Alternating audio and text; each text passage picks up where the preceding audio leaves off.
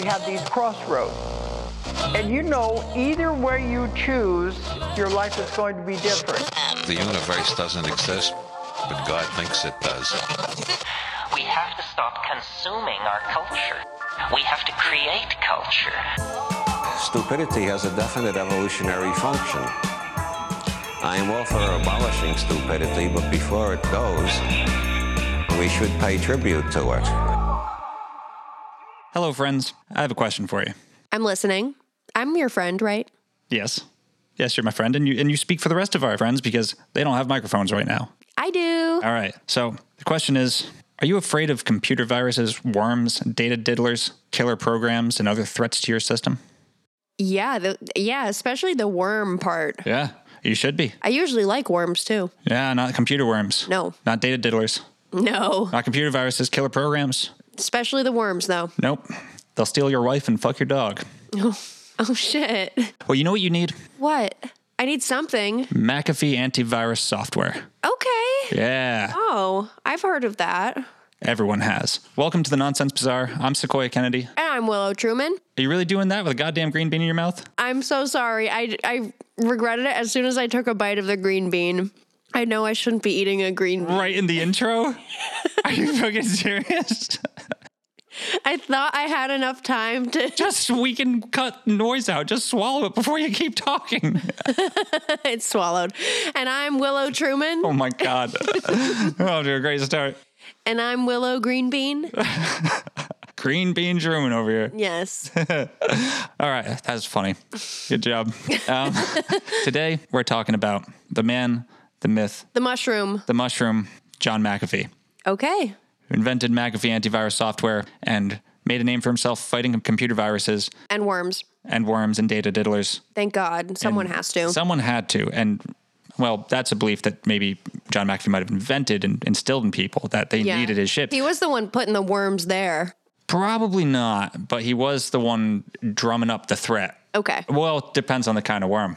it really does, doesn't it? Yes.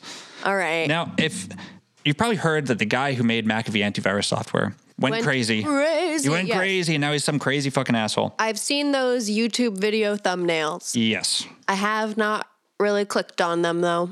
Yeah. Well, here's the thing the John McAfee story is a fucking legend. It is like, Is it biblical? it it might be because I used like I've been I've been trying to figure out what kind of character this guy is because I Yeah. find him really fucking compelling, but like he's not a hero. So you're like Right. he's not a hero. He's not an anti-hero. The thing that I came up with, like the character that like we've covered that John McAfee is closest to in my mind. Mm-hmm. Is the demon Asmodeus from the Lesser Key of Solomon episode? I absolutely agree with that. And if you don't Yeah. know, he's like a, a trickster demon, you know? He's like sly and cunning and smarmy a little bit. Swarthy, Swarthy, yes. John McAfee is swarthy. Yes. He's the swarthiest motherfucker that Mm-hmm. may have ever lived. Yes, very piratey. Yeah. And after inventing McAfee antivirus, he made a bunch of fucking money, started a yoga studio. Then he sold everything and moved to Belize to probably try and avoid the tax man and a couple lawsuits. Then he, it, this was in retirement age. And then he started a uh, clandestine jungle pharmaceutical lab, uh, tried to take over a small Belizean town, had to put on a stupid disguise and flee from Belize. Went back to America, put on a little good boy act for a while, A little good boy. Oh, it's me, John McAfee. it was the more like little cr- good boy. Oh, little crazy good boy. He had okay. he had another like act. I character like to going on. imagine he like was wearing a little suit, but it's like a short suit, like it's shorts, and he's like holding a little lollipop, and he's like, "It's me, I'm a little good boy." Anyway, moving I'm on. sure there's at least three people on this planet that have that has seen that scene. yeah, I'm sure that has happened. it's happened. oh yeah. So after after the after the little lollipop act, he, uh, he fucking he uh, said fuck the tax man, and he instead of paying his taxes for a bunch of years, he uh, fled to Cuba, and then from Cuba he uh, tr- fucking bobbed around international waters for a while, probably spying on Jeffrey Epstein with a with a drone. That's a thing that probably happened. It's a fun hobby. Yeah, and then running around fucking Europe to any country that wouldn't extradite him to the U.S. with his entourage of his really loving and supportive wife Janice.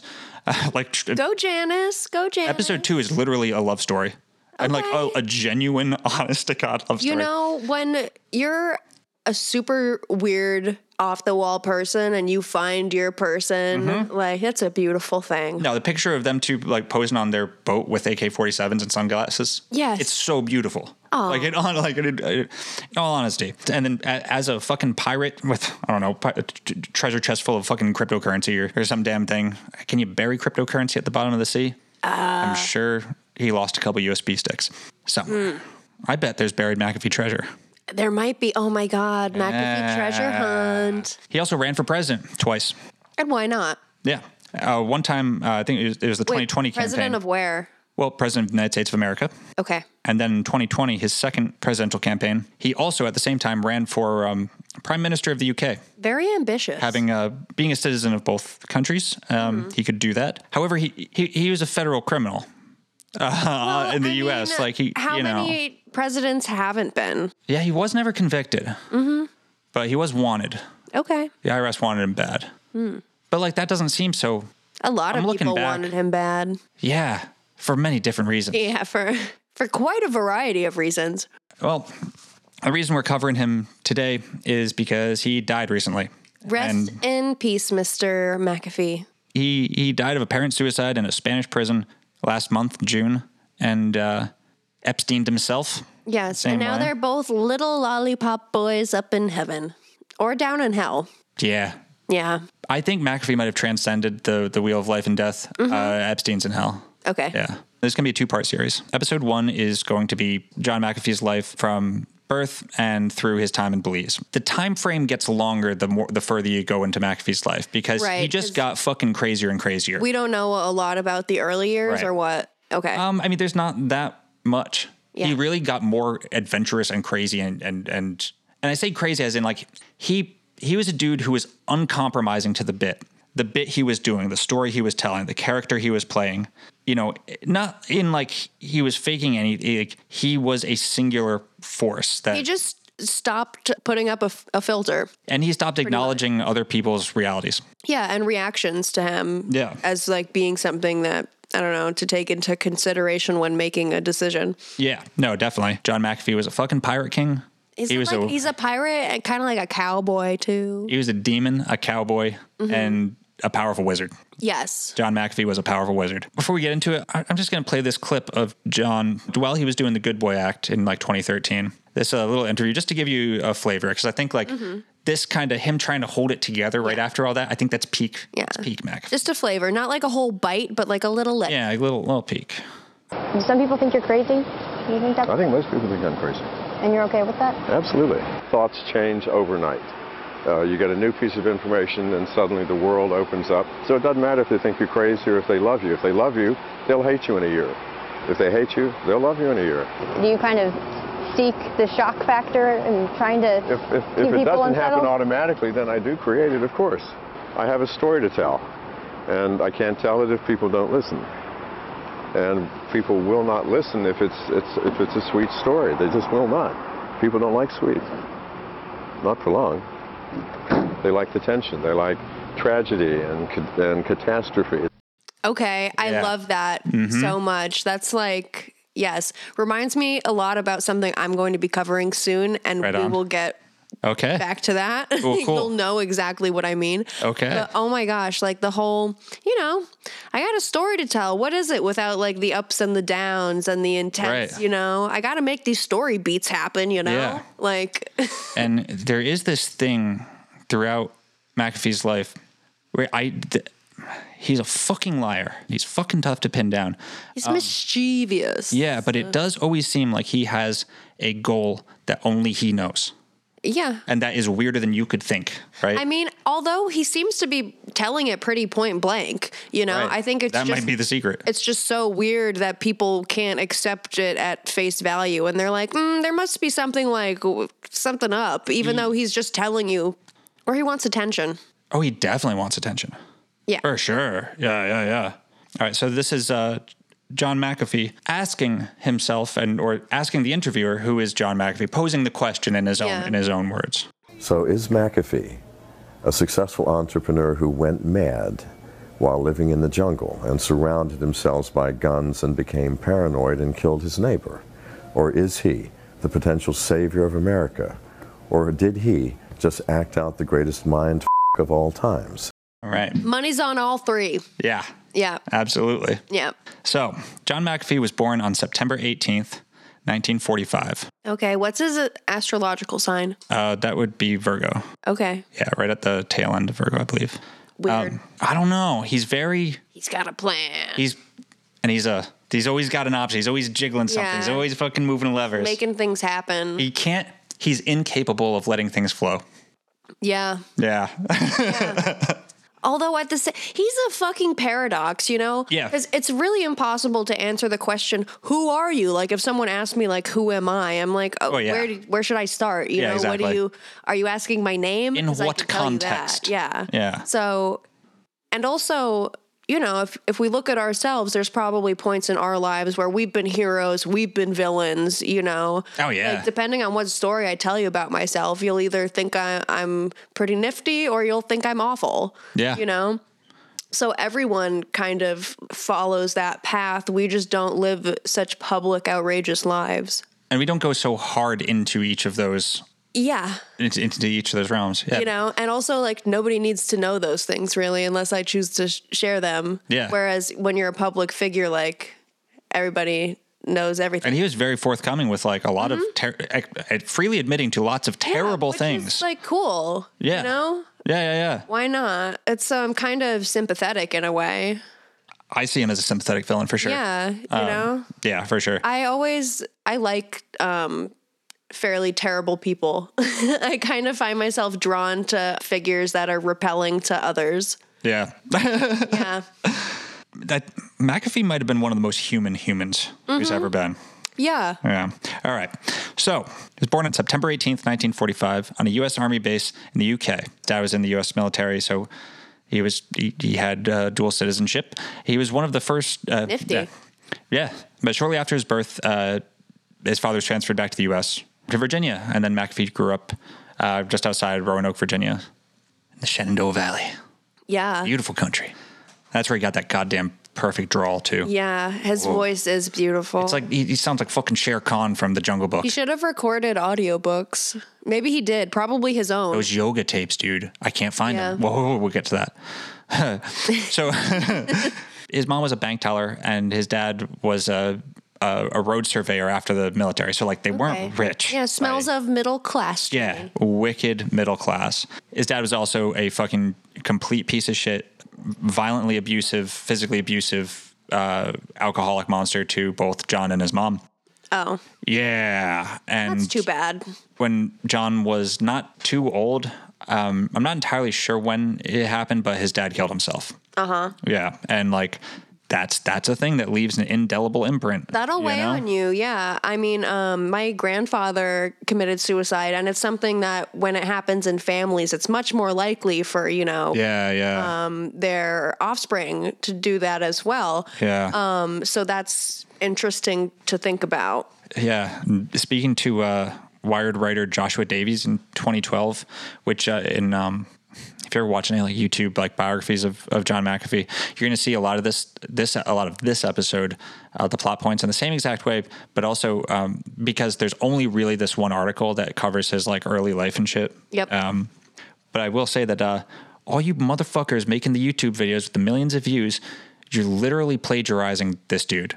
Like you're take you're saying the words he wrote. Yeah. And people are praising you for your like fuck you. And Don't not do sourcing that. it? Not sourcing. it. They're just they're not even qu- putting it in quotes. They're not even just stealing structure. They're stealing the literal fucking article. I've seen this like three videos. Yeah, so that far. reminds me. I have to start like we need to make a web page so that we can put show notes up so that I can include all of my sources. Oh yeah, but yeah. So speaking to uh, speaking in that article, John McAfee said about his father, um, and quote: "Every day I wake up with him. Every relationship I have, he's by my side.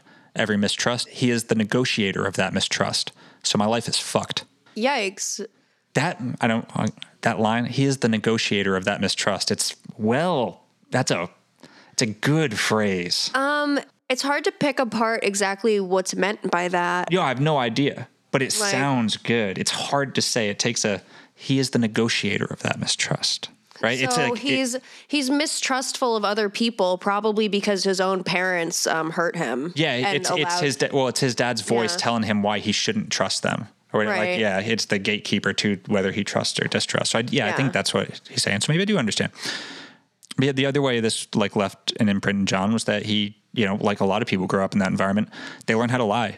They learn how to get away with shit. They learn how to manipulate Oh, absolutely, situations. Yeah, you know, 'cause you so- have to in order to Right. like avoid certain punishments or consequences. Right, exactly. And he he got pushed into that great American outlaw career path, the confidence man. Yep. Yep. Sometimes that is like the most fruitful route to go. Hey man, it's I don't. I love a good confidence I man. don't disrespect the hustle. In fact, I um, you know, do Yeah. your thing. Just don't hurt people. yeah, don't hurt people and like you know, know. try to only take from the from the From deserved. the, from the ignorant. yeah. Can't sniff out your obvious scam. Yeah, I'm always like, I see a I see a con man as a it's a surprise puzzle. It's a lesson that you need to learn. Yeah, I always I I've always wanted to beat someone at the shell game. Yeah. Yeah, I'm pretty good at it. What's the shell? Is That's that when a- you put the things under the cups and Yeah, you're yeah, like, okay, yeah. which one is it under? yeah, yeah, yeah. Oh, yeah. Mm-hmm. It's hard to find an honest shell game though, because you just drop it off the edge. Yeah. It's not in any of the cups. So during uh, McAfee's first year at Roanoke College, he uh, he did the old uh, f- uh, "You've won a free magazine subscription" bit. You know that one? Yes, I know what you're talking about. Yeah. I liken it to the like Instagram. Get a Yes. free bathing suit, but you just have to pay shipping and hand. Yes, yes, exactly. I get it with sunglasses and watches because I'm that Mm-hmm. asshole. Right. I get it with more girly things. Yes. It is that like the dumb shit you don't need though. Yeah. and it's always worth the cost of the shipping and handling. It's never like a good deal. Right, exactly. Um so yeah, like y- that's the same way with the magazines. You knock on a door and tell people they had won a free magazine subscription. They only need to pay for the shipping and handling. And then Uh, the it'd be magazine fine. never comes. No, the magazine comes. Okay, Uh, well then shit. It's not yeah, yeah, really yeah. that much of a scam, is it? r- right, it's a con. It's like It's a con. it's a it's a yeah. con. It's like leading them into thinking that they're getting a good deal. Well, here's what here's what McAfee said about it. So, in fact, I am explaining to them why it's not free and why they are going to pay for it. But the ruse worked, and I made a fortune. Like that's like the perfect summation of the con man. Yeah. you're explaining to them why it's not free and why they're going to pay for it, and they still think it's free. Son of a bitch. Mm-hmm. There you go. At college, uh, John kind of drank away that fortune. He found he loved fucking booze. Yeah. Yeah. Um, I sent you that thing about his cocktail that Mm. he made. What the fuck? There's like mezcal in there and what else? That was a thing he was drinking when there was just dregs of bottles left on his boat. Oh, yeah, I- and then someone asked him about it. He's like, it's a cocktail I just invented. oh, gross. You know, that's probably what happened with Yeah. that. It was like, He would drink anything though, basically. for a while, I mean, I think he, because he quit booze uh, in the 80s. Okay. And then I'm pretty sure he didn't drink again until like a couple years before his death. Because it's Go out. he's of in his glory. fucking 70s in like the 2010s and you look at him and you go there's no fucking way that dude's in his 70s like he's Mm-hmm. in his 50s he's you know and then like seemingly overnight he just turns into a super old dude That'll do it. yeah and when that's when the videos of him drunk as shit start showing up too so uh, Okay, that's yeah. also the yeah So confirmation. yeah like and that's i mean i knew he was drinking then because he was talking about he was drinking tequila but it means he probably wasn't drinking for the time before then Right. but i do still think he was doing a lot of other stuff We have suspicion. we have suspicions. Despite drinking away uh, that fortune, uh, McAfee graduated Roanoke College and began a PhD program in mathematics at North, Northeast Louisiana uh, State Word. College. What was his um undergrad major? No idea. Probably, probably math. All right. I, I have to imagine. Like, um, Cool. Uh, yeah, he started that in 1968. Uh, he was kicked out for sleeping with an undergrad student. really stupid. She would later become his first wife. Really cool. Yeah. All right. Um, Probably worth it then. And Yeah. I think they were married for a decent amount of time too. Like, all right. yeah, she never like she doesn't show up prominently in the story. Yeah. but like, I don't know. That really shows the difference between that time and our time that you could be Yeah. fucking kicked out of college for having sex with someone. Well, he because he was a PhD student, so he was like teaching. Okay. You know. Was she one of his students? Yeah. We don't like know. I don't know if she was one of his students, but she was She was a student. she was a student. Yeah. All right. At their he was school. like an assistant. Or, At the you know. same school that he was teaching at. T- I mean, I don't. ah, I don't really want to. He was. He was a PhD guy. He was All probably right. teaching classes, but he wasn't a professor. Still kind know of what I lame. mean? I don't know. Yeah, probably. I mean, they were fucking adults, but what you Also, gonna do? how does anyone even find out? She must have. Someone was blabbing. dude, John was blabbing. Yeah, Like, he must have been. that's what he does. he runs his fucking mouth all the time. Yeah. Um, but so after after that happened, uh, he uh, he still managed to get a career in his in his field. His first foray into uh, programming was making uh, punch cards for Univac in Tennessee. Before you could just like type code into fucking text editors and shit, you could have computers do things. We use these like punch cards that would stick into a machine and So, activate like- certain switches. So like little index cards. yeah, or like, like, sheets of- cardboard. yeah. okay, with holes in it or what? Yeah. Okay. Yeah, and you stick it in, and like it would go through, and, And it would flip switches and shit. Depending on like the shape of the the holes in the card, it would tell the the machine to do different things or what? yeah, the holes were in Weird. place at like the same way, sort of like a Okay. player piano works. Yeah. Yeah. Mm-hmm. Like it has the holes and it flips the switch. Like, Yeah, kind of like that, but just for like gates and, and shit. Okay. I'm just, I think that's correct, but I might be totally wrong. I'm not a computer guy, but I'm pretty sure that's correct, Allegedly. allegedly. I'd be saying that a lot. Yes. So he uh, he was fired from that job though after he got arrested for buying weed. Oh my god. Again with Yep. like the really stupid offenses. Yeah, like I just went to the weed store. Yeah. Like, how about that? seriously. Kind of funny. So after getting fired for just, he wasn't even like charged for buying weed. Like he was arrested for it, but then like they didn't charge him with anything. He still got fired. Uh Uh-huh. huh. Jesus Christ, that's how you make a monster right there. I mean, really, that's how you get someone that's like, all right, well, clearly the establishment you. authority figures, like, their rules are fucking stupid. Yeah. Like, it's just really fucking stupid and, like, arbitrary. Why should you ever have to lose opportunities because you, like, fucked or smoked weed? Yeah, exactly. Well, because that makes you a bad person. Yeah. But his time there wasn't uh, it wasn't wasted. Yeah. He did- things he- happened the way they were supposed Yeah, to. he learned enough at Univac to um, completely fake a resume. Just completely fake a resume. Yeah, buddy. And he got a job at Missouri at the Missouri Pacific Railroad in St. Louis. Good in for St. him. Louis. I don't. I never know how to pronounce. Is it Louis St. or Louis? Louis? St. Louis. St. Louis. fucking Louis. Yeah, No, St. that's- Louis. Oh my God. I'm just imagining like a brand new Catholic saint and it's like St. Louis. There's got to be a St. Louis. Yeah. And he's like, he's kind of chunky. He's wearing like a grease stained like tank top and he's, he's St. Louis. And Saint you, what fucking do you Louis. pray to him for? I wonder. Um, for when you want a hot dog. Yeah. All right.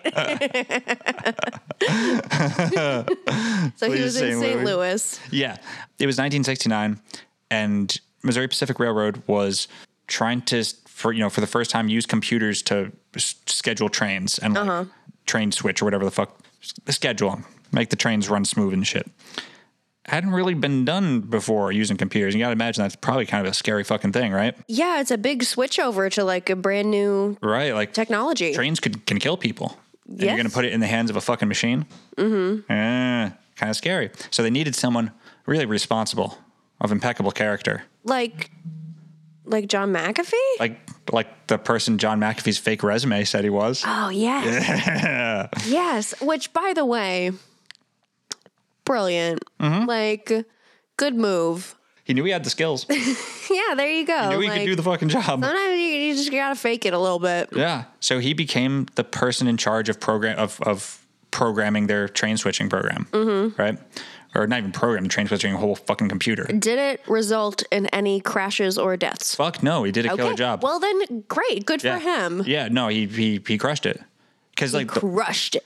the one thing you can s- say about McAfee that's like definitely true is dude fucking knew how to code. He knew how computers worked, and he was very good at it. And he was on the c- like this is 1969. He was already a fucking adult. He was on the cutting edge of like coding the entire. Right. He was on the cutting edge of I lot don't of know. things. Yeah. Yeah, he was always trying to see what more he could fucking do, and uh, it was at Missouri Pacific scheduling the trains that really important job. Yeah. When he uh, discovered psychedelic drugs. Okay. Yes, LSD specifically, he fell in love with at first. And did he uh, ever go to work on it? He started eating acid for breakfast. Oh, cool. Going to work and Did routing you ever trains go all to day. work on drugs? uh, depends on the job. I've smoked weed before, Okay. you know. I worked Uh, It at depends on um, the job I have to do though. I worked at a fat camp for kids, and I would take I was a videographer and I would take mushrooms before I went. Um, and it was it was fantastic. This isn't a bit, by the way. I've heard this story from before she- we started doing the podcast. I mean, I don't care about saying this because I Hmm. quit the job and it doesn't matter to me. Um, the people were like scumbags, but I would take mushrooms and go to work and it Go would, film fat kids. yeah, like no, and I sit outside all day. I would go into the woods and like do rituals to like to leopard goddesses. oh my god, great We're actually time. just communing with John McAfee. Maybe, yeah. Um, Wow. So how did it go for him when he did drugs and went to work? While he was just eating acid for breakfast, totally fine. Okay. Yeah. Yeah, it was Yeah. totally fine. Um, but then one fine morning, John decided to try DMT. Mm. Now, The that's a big boy drug. big boy drug, and we know that like the way people do DMT now is they smoke it, mm-hmm. right? You know, that's the that's the benefit of having uh pioneers like John McAfee coming before us. Yes. So we we learn how to do it correctly. We're, we're standing on the shoulders of Yes. giants. uh, John John snorted it. He didn't. He didn't. He didn't light it up. He uh, he blew it, and the first uh, the first bump didn't do anything. Didn't do Yeah. anything. You know, Uh, well, it would be hard to like really dose dose it, right? it would. Um, but you know, you you can be sure you've done as much as you you possibly A little could. bit at a time, Well, maybe. I don't the know. only way you can really be sure that you've you've done as m- as much as you can do. So if anything's going to happen, it's going to happen. Only way you can be sure is if you do the whole fucking bag. Oh my god. And that's exactly what John McAfee See, did. that's silly. He should have. I well, Yeah, I'm just gonna say, it's very silly. yeah, you can do more DMT. It's not like one of those drugs where you take it and then you can't like do it again because it won't like do anything for you. You can like smoke it again and. Uh, try it out if you don't if you don't do enough the first time so like try build up the dose a little bit by a little bit Yeah. you know to Now- find out where's good Of course, we don't know if it was actually DMT. no Now, there's a couple different types. DMT, like ayahuasca is a type of DMT, right uh, five E MEO DMT that lasts for much longer instead of like the smokable kind that just like blasts you into space for 15 10 minutes, or minutes. whatever. Um, a lot of different like different ways you can take chemicals will impact how long it the experience lasts, or you know how bioavailable it is at different. yes And like He should smoking have is put it one of up the his butt. fastest. He should have. That's the fastest way. Yeah, I'm pretty eye sure. uh, up and your then, rectum. Yeah, rectum, and then um, then it's smoking, and then s- snorting, and then eating. Of course, Mm-hmm. of course, yeah, needles are fastest, but don't do that. It's fucking stupid. Eye up your rectum. Yeah, That's a Connor Murphy quote. stick a jungle plant up your ass. Yes. nice. so yeah, so John railed the whole fucking bag of orange powder called DMT or orange Great. crystal powder. Yeah, he said that within an hour his mind was shattered. Yeah. he left this planet. He- he- well, yeah, and he d- certainly left Missouri Pacific Railroad. He never went back there. Yeah. he probably scared the shit out of his coworkers. instead, instead he, uh, he found himself hiding behind a dumpster somewhere in, in St. Louis. yeah. Which, by the way, like, it's kind of a weird city to be. I don't know. Yeah. To Yeah. be blasted out of your gourd on high powered psychedelics. Yeah. In 1969. Uh huh. Or 72 or whatever the fuck, however long it was. Yeah, no, that's be terrible. Yeah. I, I would never want to be in that No, position. one time I went to St. Louis and we couldn't find the car where we had parked it, and we had to wander around St. Louis at like 2 a.m. for about an hour looking for a parked f- where we parked the car, which by the way, already infuriating. yeah, I can imagine. And then there was just like this screaming man that was the only other person that seemed to be awake and in the city at the time that just seemed to like be on every street that we were trying to look. f- Oh, it was, I'll never forget. that was the temporal imprint left by John McAfee during this misadventure. Yeah, I'll never forget. So in um in in the Wired article, uh, Joshua Davis says uh, that like I don't know if John told him this or if he's just doing like the writer's speculation about someone else's like fucking mindset or whatever, but.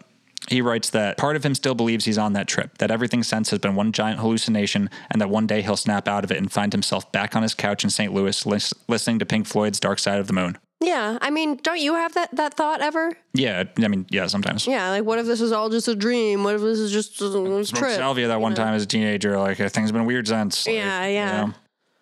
That's so the the next decade of John's life was uh, next decade or so was a blur of drugs and liquor, and still somehow being a very successful programmer. He did hit rock bottom though. And Mm. rock bottom came for John McAfee in 1983. He was working at some fucking company named Omex, which does something. I They don't know. Omex. It's fucking business corp. Yeah, it sounds like they produce like fiber optics or something. Some goddamn something thing. really boring. Fiber optics is really cool. Let's Okay. talk about fiber optics for an hour. All right. no, no, no. Uh, but yeah, but it, John, you know, he brought the party to Omex. You know, he was uh, he was blowing coke off his desk every morning, drinking a bottle of scotch every single day while he was at work. wow. Yep. His wife left him. He had to give give away his dog. Oh no. Yeah. And he was like sure that he was one bad day away from going out like his dad did, you know. And someone convinced him to join Alcoholics Anonymous. Uh, he told Joshua Davies that he'd never drank again. But as we'll see in part two, this was written in 2012. As we mentioned, uh, there are a fuck ton of, Yeah. fuck things ton of might have videos on the internet of him changed getting shit hammered. after, after 2012. A lot of things happened. Yeah, yeah, for sure. But John was sober for a while, at least a few years, maybe more, a few decades, who knows? After his um, stint at Omex, and they let him keep his job despite acting like that. Um, Coding, did he, like- coding is sort of notorious, uh, known for being more merit based than a lot of other. All right. So like, so like, even if you're like super fucked up, if you get your work done, it's whatever. I think at a lot of places, yeah, because All like, right. those skills are so like Coveted.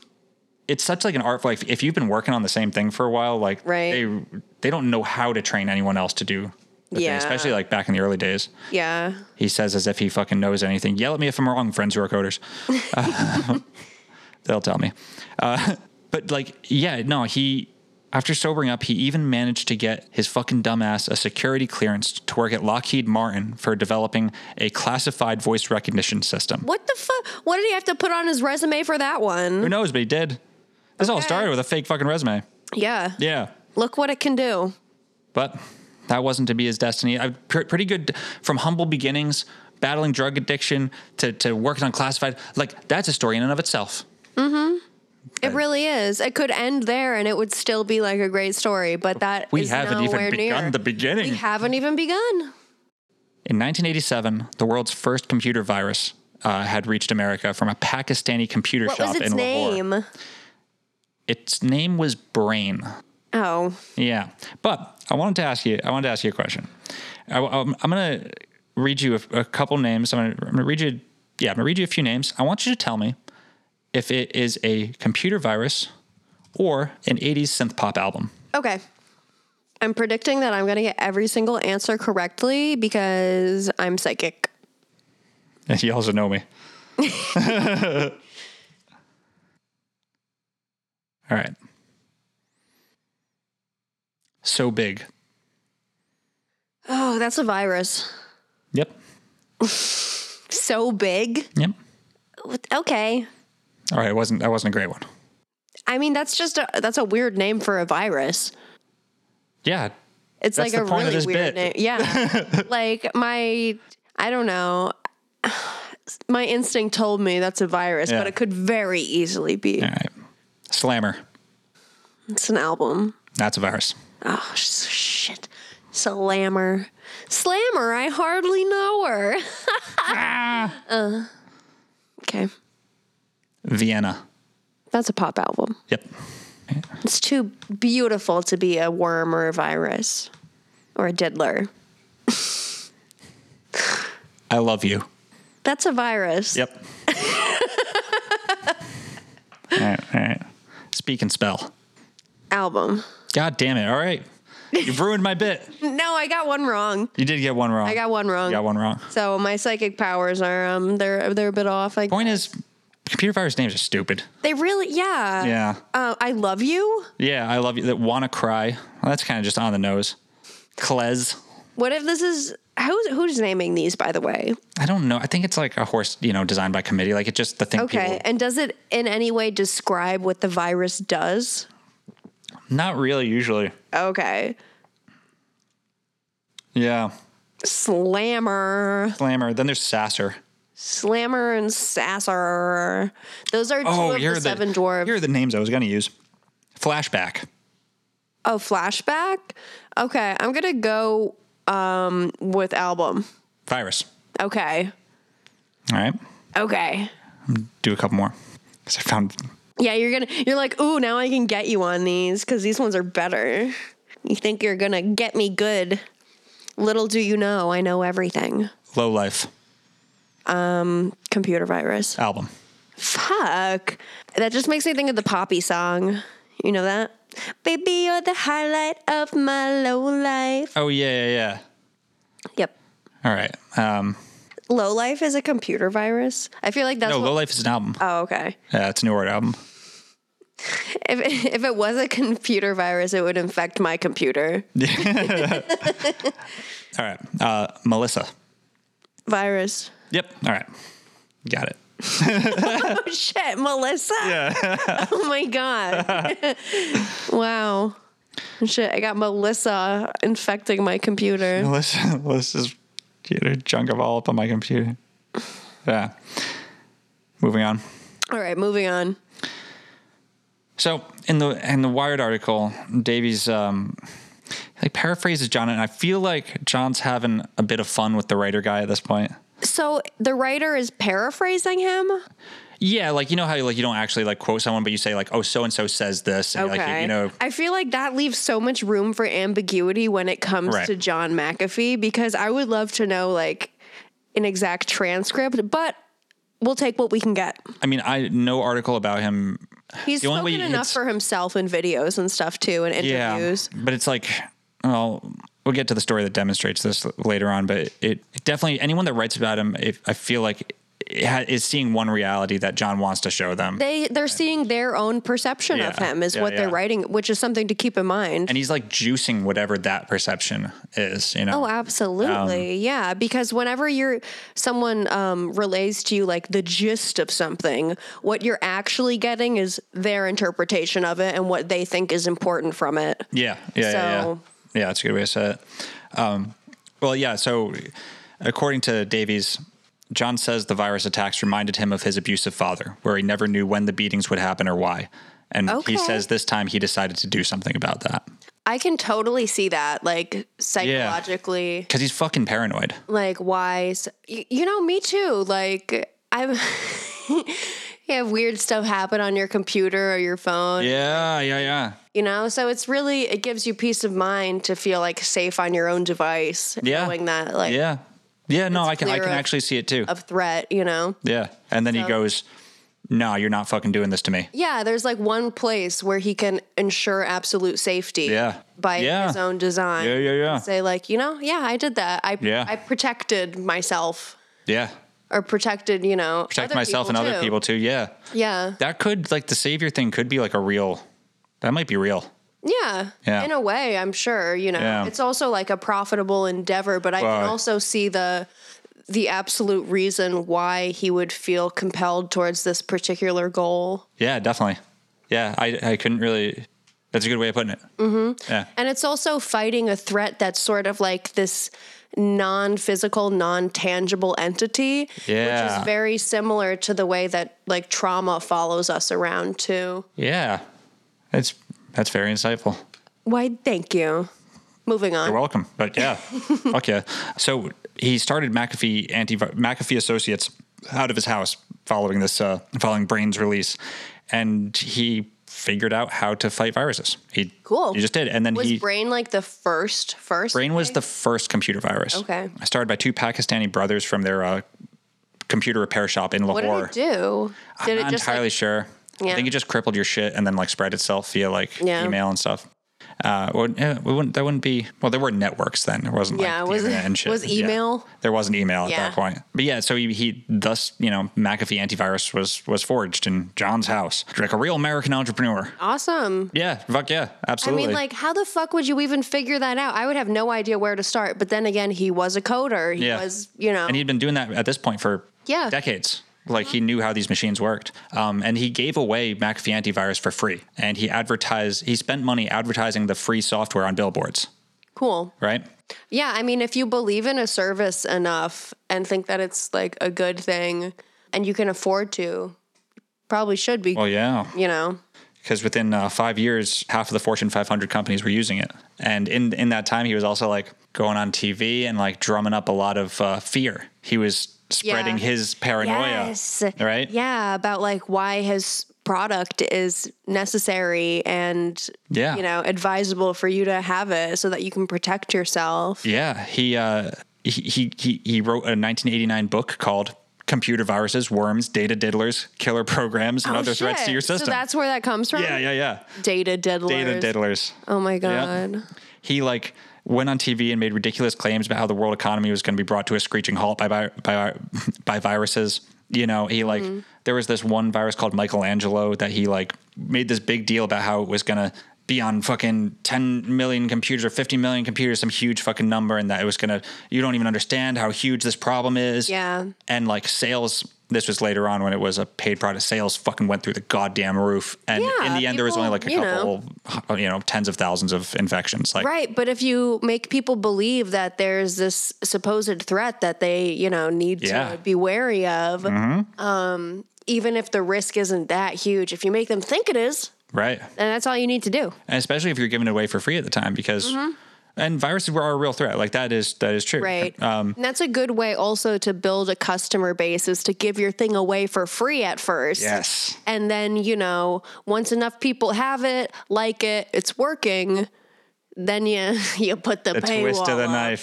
Yeah. Yeah. That's exactly what he did. Um, within five years of launching McAfee antivirus, over half of the Fortune 500 companies were using it.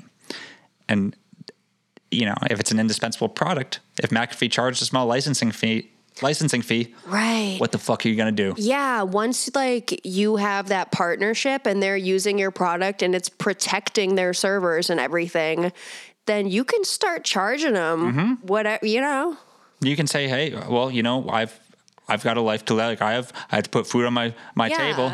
It's like Nothing how, um, personal, just business. McDonald's ice cream machines are always broken because the people that manufacture the ice cream machines, the only people licensed to service them have to be like a company worker No from the shit. company that manufactures it. So that way they like they make a shitload of money because these machines break down and the only person that can fix it is this proprietary figure. Yeah. Yeah. Like no shit.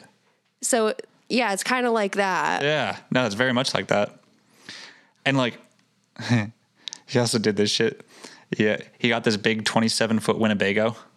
Nice. He put all sorts of computer bullshit all over it and in it. Oh.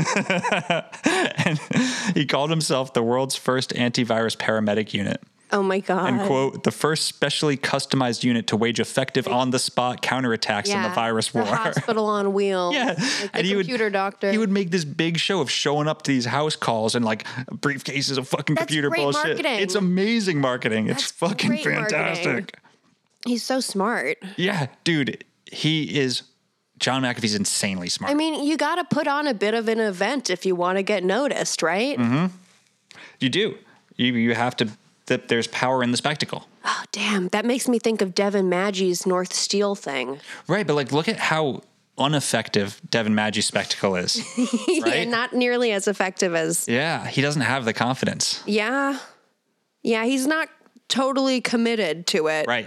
He hasn't committed. Yeah. he John McAfee's soul was committed to the bit. And John McAfee also, he wasn't playing the character, he became the character. Yes, he, they, that he is the committed difference. his every ounce of his being to Yeah. the character. Right. And yeah, when he was uh, drumming up all that fear about the Michelangelo virus, um, when like sales shot up like a like a motherfucker, he wrote to a he wrote to a, a fellow coder and quote, "My business increased tenfold in the two months following the stories, and six months later, our revenues were fifty times greater, and we had captured the lion's share of the antivirus market." Oh my gosh, we need to get a Winnebago and take this podcast on the road. Hell yeah. Uh, in October of 1992, uh, McAfee Antivirus debuted on NASDAQ, a became a publicly traded company, and McAfee shares were suddenly worth $80 million because How'd that happen? he was a publicly traded company now and he could All sell right. his fucking shares of it. Yeah. Yeah, Yeah. because he's just doing that good. yeah. He just, just a straight shot from fucking dr- getting drunk all through college, eating acid at work, like 80 million bucks. So- just a little, just a little sparkle. What will he do with the fortune this time? Will he blow it? Will he? he kind of blows it at first. He uh Yeah, it's it's really like a series of ups, like down, and then peaks and valleys, my man. because he's like he's pushing, you know, f- he's like fifty now, okay. or, like- or not? He, he's he's pushing fifty. yeah. at What this year point. is it now? Ni- This is ninety two. okay. So yeah, he's like So, born in forty seven. 45. Yeah, forty seven, I think. Yeah. So He's he like, like, mid forties. mid- this is midlife. Yeah. Right. Uh, the remainder of the 20th century was kind of like uh, midlife crisis. John, like not knowing what to do with all his money. Mm-hmm. He lived like any other rich tech fuck. So let's just think about this a moment. How fucking cool is it that he, like, you know, he's had his peaks and valleys, he's had these, like, big successes, Yeah. but now is the time in his mid 40s that shit's really popping off for him. And, like, Yeah, he thinks this. He must think this is this is it. Right, even though it's not. We haven't even so begun yet. Isn't this like sometimes I have the thought, like, I'm 26, I've never done anything spectacular in my life. I want to be an artist. I want to like make a living off of being creative. And I just, I almost feel like, well, shit, once you're like 30 or older, it's kind of over for you, right? Who's going to want anything to do with you? But like, it's so not fucking true at all. It's not true. Like, you can achieve a lot of success and not be young. I tell you, you can um, do things later. I mean, I'm I'm 31, and uh, as soon as you get to that age, the boundaries start pushing themselves back a bit. yeah. You know, you just start moving. Out. I still got time. You I still have to. you have You to. have to, But like- you fucking do though too. They do. And it's really important to be mindful of that. And like, this is an example where I just want to call attention to that fact because it's just, it's important to remember because sometimes I do like, I think about that and I'm like, oh, is it too late for me to like ever, you know, really achieve something? But it's not. Yeah, I mean, I I really often felt like that, especially in my twenties. Um, Mm-hmm. Now I I've been at this point where like I kind of I, I feel like I'm old enough now to actually be capable with the things I've I've Yes. tried to do. You know what I Yeah. mean? Like I can be like, oh, I know how to do that. Right. I feel like I'm developing the tools and I'm really like feeling more than ever now, like, okay, later in life's going to be real good. Hell yeah, Yeah. yeah. It you while you're alive, you're fucking alive. That's kind of that's just it. You know? it's true. Yeah. And we'll see. Like the real crazy shit with John doesn't start till he's retired. Yeah, exactly. Ah.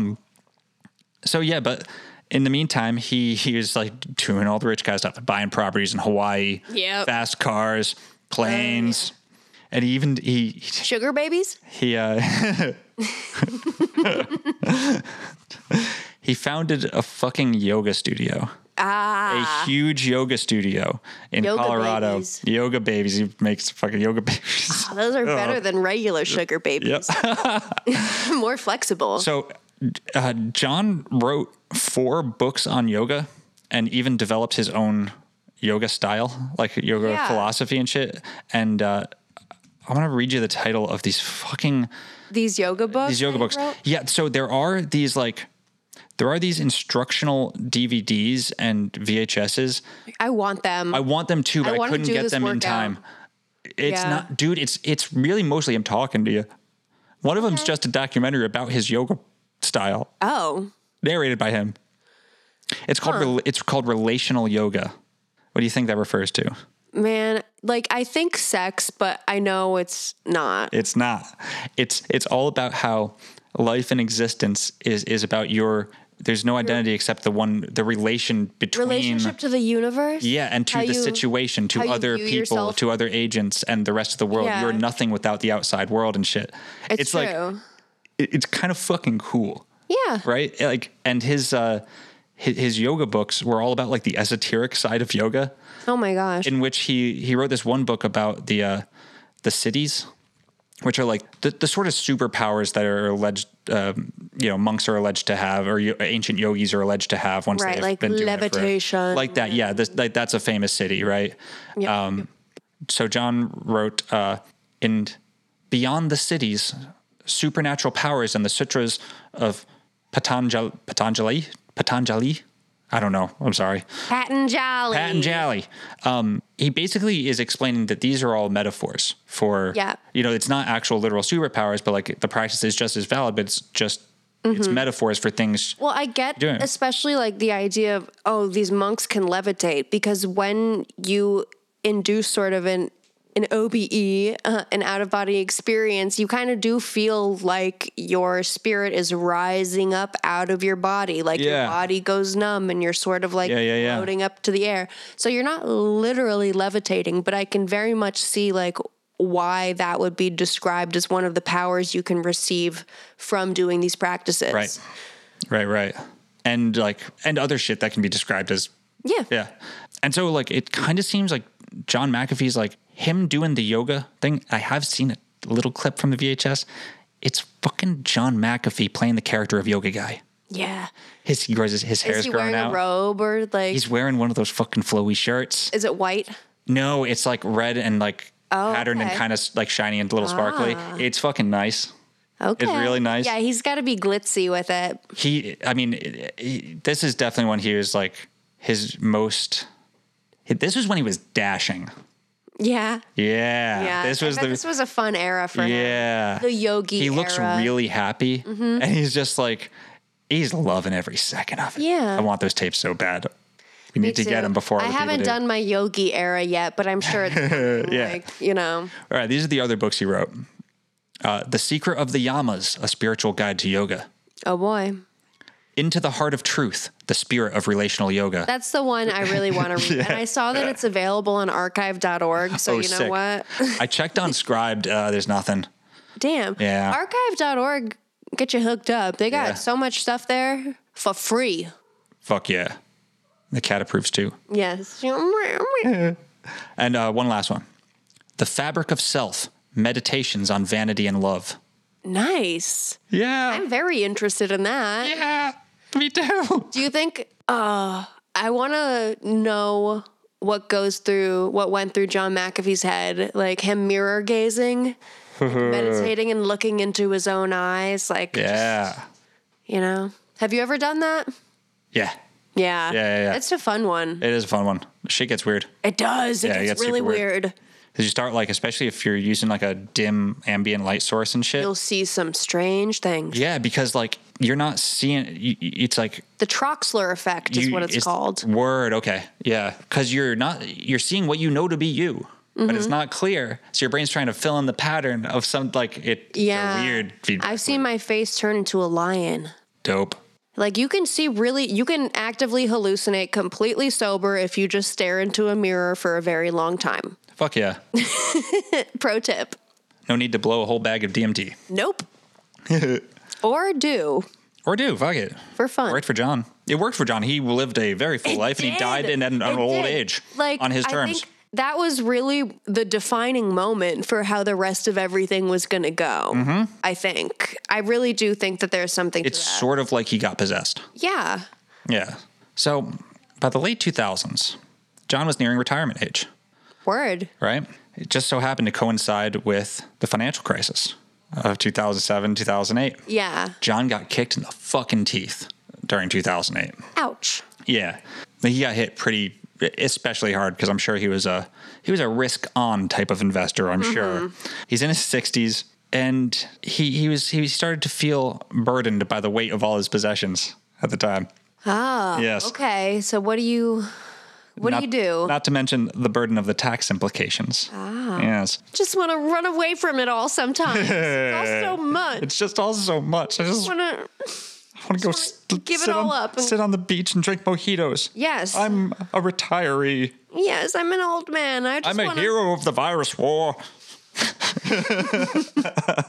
Yes. So that, that's what he fucking did. He sold most everything that he had all his fucking yoga studio, his fucking house in Colorado, his house in Ho- Hawaii, his cars, whatever. Yeah, that seems like a move that you do when you have no money left or you're like low on money. You're like, "You know what? I'm selling it all. I'm I just I, I guess I got to downsize. I got I got to go. Roll with it." I got to go. Yeah. Gotta go. And go he went. Uh, he moved his ass to the small, impoverished Central American tropical paradise of Belize. All right, I don't know much about Belize. Belize is uh, Belize is a troubled country. It's Already. quite corrupt, um, very poor, very dangerous. But probably quite cheap to live in. Yes. Okay. Yeah. So if you have like more than the average Belizean, which I'm sure John McAfee did, he was like, "Oh, I could live like royalty in Belize." He was definitely he's, he was definitely still a millionaire. Yeah. You know what I mean? Like, Okay. Yeah, probably like 1 million to him is chump change. I'm sure it was more than that. I mean, I'm sure he kept making money. He was worth $80 million in 1992. Yeah. And then he had the entirety of the 90s bull market to fucking increase that. you know what I mean? Right. The 90s fucking. like tech what bubble, I'm saying like- is maybe his definition of like broke is probably very skewed at this point. Right? Yeah, definitely. Yeah. I'm sure he probably didn't even think of himself as broke, and he just told everyone he was rich as fuck. Mm-hmm. You know, he never he never really confirmed how much money he ever had, Yeah. ever. Not super like relevant. No, Yeah. but I mean, actually, I- I think some things do make a little more sense. Mm-hmm. Like if he got hit really hard in in the financial crisis, and then had all these things that he had tax liability for, like it You definitely might you know want what I to mean? get rid of them. That's what I'm saying. You- yeah, You would want to get rid of your assets. Yeah. yeah, Especially like any property, any. Um, Yeah. Yeah. Yeah.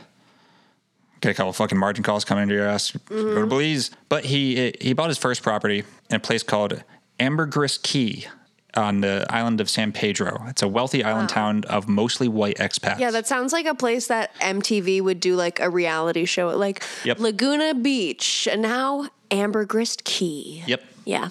But you know, that's not really it's not really John's style. Yeah, no. Yeah. I feel like he would go there to like have a little fun and like fuck with people, but not He was there was definitely you know, he had the societal pressure being a retired old rich dude. Yeah. Mm-hmm. You know what I mean? Like it definitely takes more and more to break out of the normal. And he had a girlfriend they moved down there with. yeah. um, a woman named Jen who all- doesn't figure too, very prominently either. She's just there, and then there's a certain point when she leaves, and it's kind of funny. Mm-hmm. Um, Yeah, move over, Jen. Janice is coming in. Not baby. Janice. Janice doesn't show up till uh, Not for part a two. while, yeah, but, but there's another. There's a little spitfire. In from- terms of J name girlfriends, yeah, no, he, he sticks with the Jen's day ones. second fiddle by far.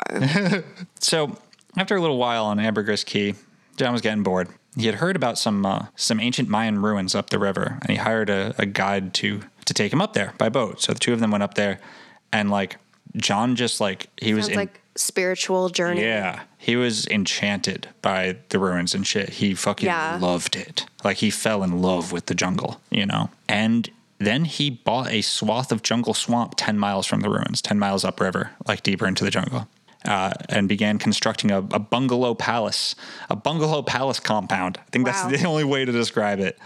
Uh, like he he got a bunch of imported Tibetan art for some fucking reason. You know, you got to mix up your cultures, I guess. Yeah. Your um, yeah. A baby grand piano. A baby one. Yeah, yeah, yeah. Oh. I but the place had no fucking internet, and like, Who needs not sure it had electricity at first either.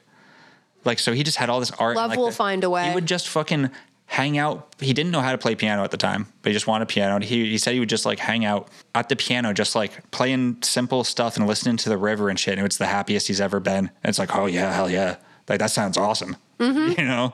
Um, While he was down there, he started a bunch of businesses too. I mean, ever the fucking capitalist, right? Like, he started a cigar company, a water taxi service. Okay. Um, yeah, a bunch of and shit I'm like guessing that. he like he employed people in the area. yeah, like he had partners that were like uh, Belizean natives and stuff. And All right, word. yeah, That's like not a bad thing. no, not at all. No, uh, right now he's not doing anything wrong. Yeah, he's bringing um like industry to Yeah, a he's- place that could use it. He's a cool guy at this point. All right. around around the town. Cool guy, Chester Cheetah around the town. Yeah. Uh, in 2010, while at a, a nearby resort for lunch, John met uh, Allison Adenizio, a 31 year old microbiologist doing post grad research at Harvard Wait, where was she? Where did they meet? uh, at a nearby resort. Okay. Yeah. So she was on vacation. Oh, all right. Yeah. She was on vacation and they just happened to start talking at this resort. And Mm-hmm. she was telling, she told John about how her real passion is using these, these jungle plant compounds that appeared to prevent bacteria from causing infections. Uh, by interfering with the way microbes communicated, so like ju- you know, jungle medicine, plant medicine stuff, like Awesome. yeah, yeah, like figuring out. Yeah, okay. and John McAfee thought so too. And by the end of their conversation, McAfee proposed they commercialize her research. He agreed to build a lab in his jungle compound, uh, and Allison would have carte blanche to take her research wherever she saw fit, complete with assistance, laboratory equipment. That's a hard thing to say no to. Fucking hard thing to say no I to. don't think I would say no to it. And he has a way with words. Like he can talk and he got this far by talking, right? And I think he really believed it, like fighting diseases, viruses, like the invisible enemy, again, using the power of the jungle too. Yes. Like that is his fucking trip, you know? Yeah. Yeah. And but he he was talking a big game at first though, like, oh, it's gonna save millions of lives, like all this shit. It's like even though if it seems too good to be true, it is every time. I mean, it's going to save millions of lives is a very different statement and belief than it has the potential Yes. to, you know? Yes. And I think that's a lot better of a mindset to have when you're like, you know, testing something out, trying to grow it, is that it has the potential to, okay? Let's not get. Yeah. But he has this impulse to jump to, you know, Yeah. like, especially because it's, it's proven to be true for him in the past that Right. this little thing can then lead to like, boom, it explodes, the whole global phenomenon, you know? I definitely have that tendency myself. Yeah. Like very much so. It's something I actively try to fight in myself, Yeah. Mm-hmm. but I understand like there's a part of John McAfee I definitely understand. No, me too. Uh-huh. Yeah. Certainly, like his manic sort of um, grandiose, because that can be great. That can be a really great Can thing for a give you person to have. superpowers. Yes, and it can give you drive. It can give you resilience. Yeah. You know, so that that's great to have. But also, like he just gets very ahead of himself in a way where you know some people might say that he's lying, but I think he's he's telling this because he wants it to be true. You know, Speaking his truth. yeah. I mean, he's not he he's not necessarily stretching the truth or like he's being outlandish, but because he wants it to be true, you know? Yeah, there's He like thinks he's gonna speak it into there's a existence. potential there is a reality and all the possible realities where this is true Yes. and he's he's saying we're going there he's trying to push towards that reality. Yeah. Whether or not like everyone else catches up or we shift to that reality is a different story. right and i haven't really talked about him on on our show yet but like all the times i bring up jack parsons a, f- a figure we'll cover uh, later in the future He was another person just like this. except he was flexible Yeah. that was the difference mm-hmm. like parsons was and but he was very much the same he was a powerful wizard and Yeah, he was someone that envisioned these crazy things. Impossible like, how things. could that be true? You would never think that that could be true. And he accepted that that could be true and pushed towards the reality where that was true and made it fucking happen. And Jack Parsons uh, was the founder of Jet Propulsion Laboratories. He invented solid rocket fuel, and he was a ritual magician um, and fucking crazy man. But he was also a collaborator. He listened to what his partners and Yes. shit did, and he knew he had nothing without them. John McAfee's a solitary animal, Yeah, I think he's less, a lot less willing to collaborate and right? I mean, a lot less willing to trust other people. Jack too. Parsons is a hero. Yeah. John McAfee is a villain.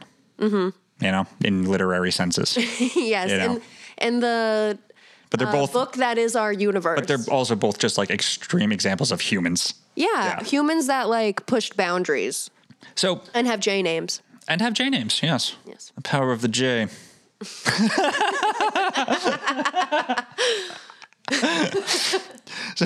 so, so McAfee promises Allison the moon, you know, and it's it's her dream life. It's everything she's ever wanted to do, and she didn't think she'd ever have the chance to do it.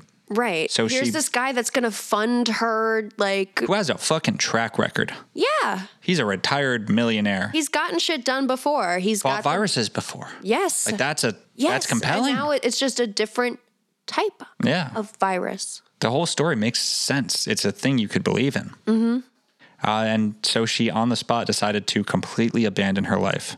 Uh, she quit her post at Harvard, sold the house in Boston she had just bought, and moved to Belize to live at John McAfee's jungle compound. I, I think, I think she actually lived like a mile down the road, but like you know, if she same difference. hadn't, she she might have always regretted it and wondered like what would have happened. Yeah. You know. So I think it was Yeah. just one of those moments where she knew like I I can't say no. yeah. But it's like in retrospect, you're like you should just say no. Yeah. In Because it's- retrospect, she probably It's wishes fucking John otherwise. McAfee, Right. you know. But sometimes, like, I don't know, things just have to happen the way that they do. Yeah. But eventually, John got bored again.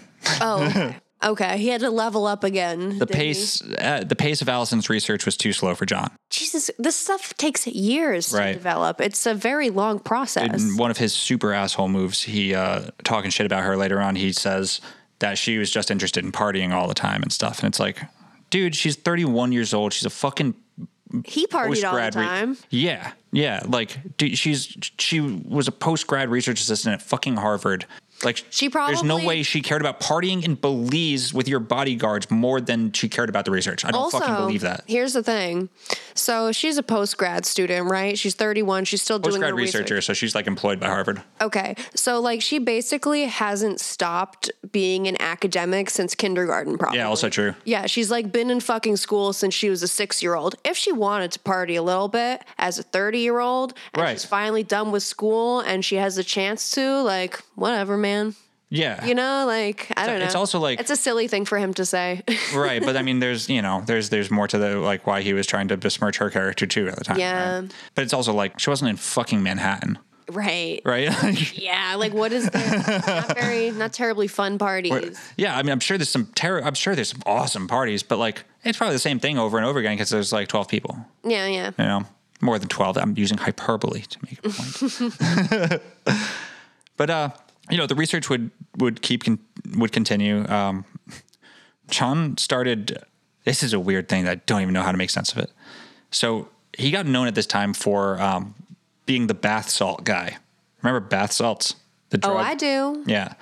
I do. I've watched a lot of intervention and the bath salts episodes. Oh, it's chef's kiss. Mwah. Hell Oh, yeah. Oh. Like those are the most entertaining ones. Hell yeah. So this um the the thing about bath salts, right, is okay, when back when when I was in high school and people were just buying salvia at the local head shop, it had to be sold as incense. yeah. That was the way you got around the laws, Ah. Yep. right? So these drugs that are known as bath salts, it's not because someone just decided to get high on the bath salts they had. no, it's what they were labeled as like in smoke shops and head shops. Exactly how to get around the laws by saying these are for baths. Like under no circumstances should you eat this. yeah. But it was Like it's uh, poppers too. Yeah, exactly. It's um but yeah, they're like stimulants and shit. The reason bath salts make people go crazy is because they're stimulants and they keep you up for fucking days and make you not Yeah, sleep. they pretty much just like, hey, do you want to experience psychosis? Mm-hmm. Here you go. Pretty sure that happens just because of the lack of sleep though. Because people just go Yeah. for a fucking week without sleep and then go crazy because no matter how you get to a week without sleep, you're gonna go fucking crazy. No matter what. Yeah. yeah. But yeah, so he he got known for being the bath salt guy because he, by some accounts, was selling bath salts online uh, on the dark net. By his account and other accounts, he, what he was doing was posting drug recipes on bluelight.org. Yeah. We've been there. Um, Yeah, I've I've Yeah. I've done the reading Yeah. years ago. Swim has been there. good, good fucking Yeah. put. So he he began posting these recipes for a chemical called MDPV, a, a a bath salt. The way John describes it is it's this fucking m- m- mythic sort of chemical. I'm actually going to let him explain. Oh, in good. This one. This is from an interview in 2013 after after Belize. Okay. I, kind of want you to just like see what he looks like after Belize too, like the because this is his swarthiest. What I did is I created, okay, there, there was this drug if, uh, on blue light. You remember, you remember MDPV-10, yes? Sure. The mythical drug that did everything. It made you a sexual god. It made you live forever. It gave you energy that you could go for 50 weeks without sleeping and you gained weight. And it was just marvelous stuff. Uh, but it was, it was fake. It was just a ruse created by a couple of British gentlemen.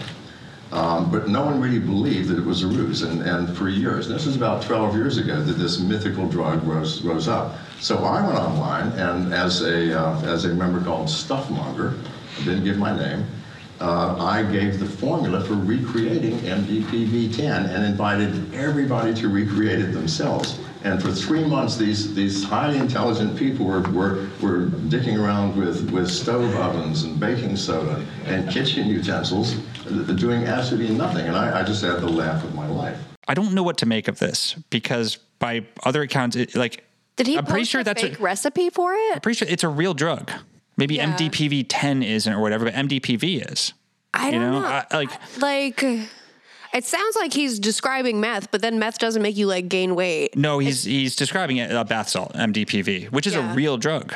That's Okay. a real drug, but he's saying MDPV ten, this mythical that's not real. It's like It's mythical and he posted the recipe for it. and trying to. It was just a prank, bro.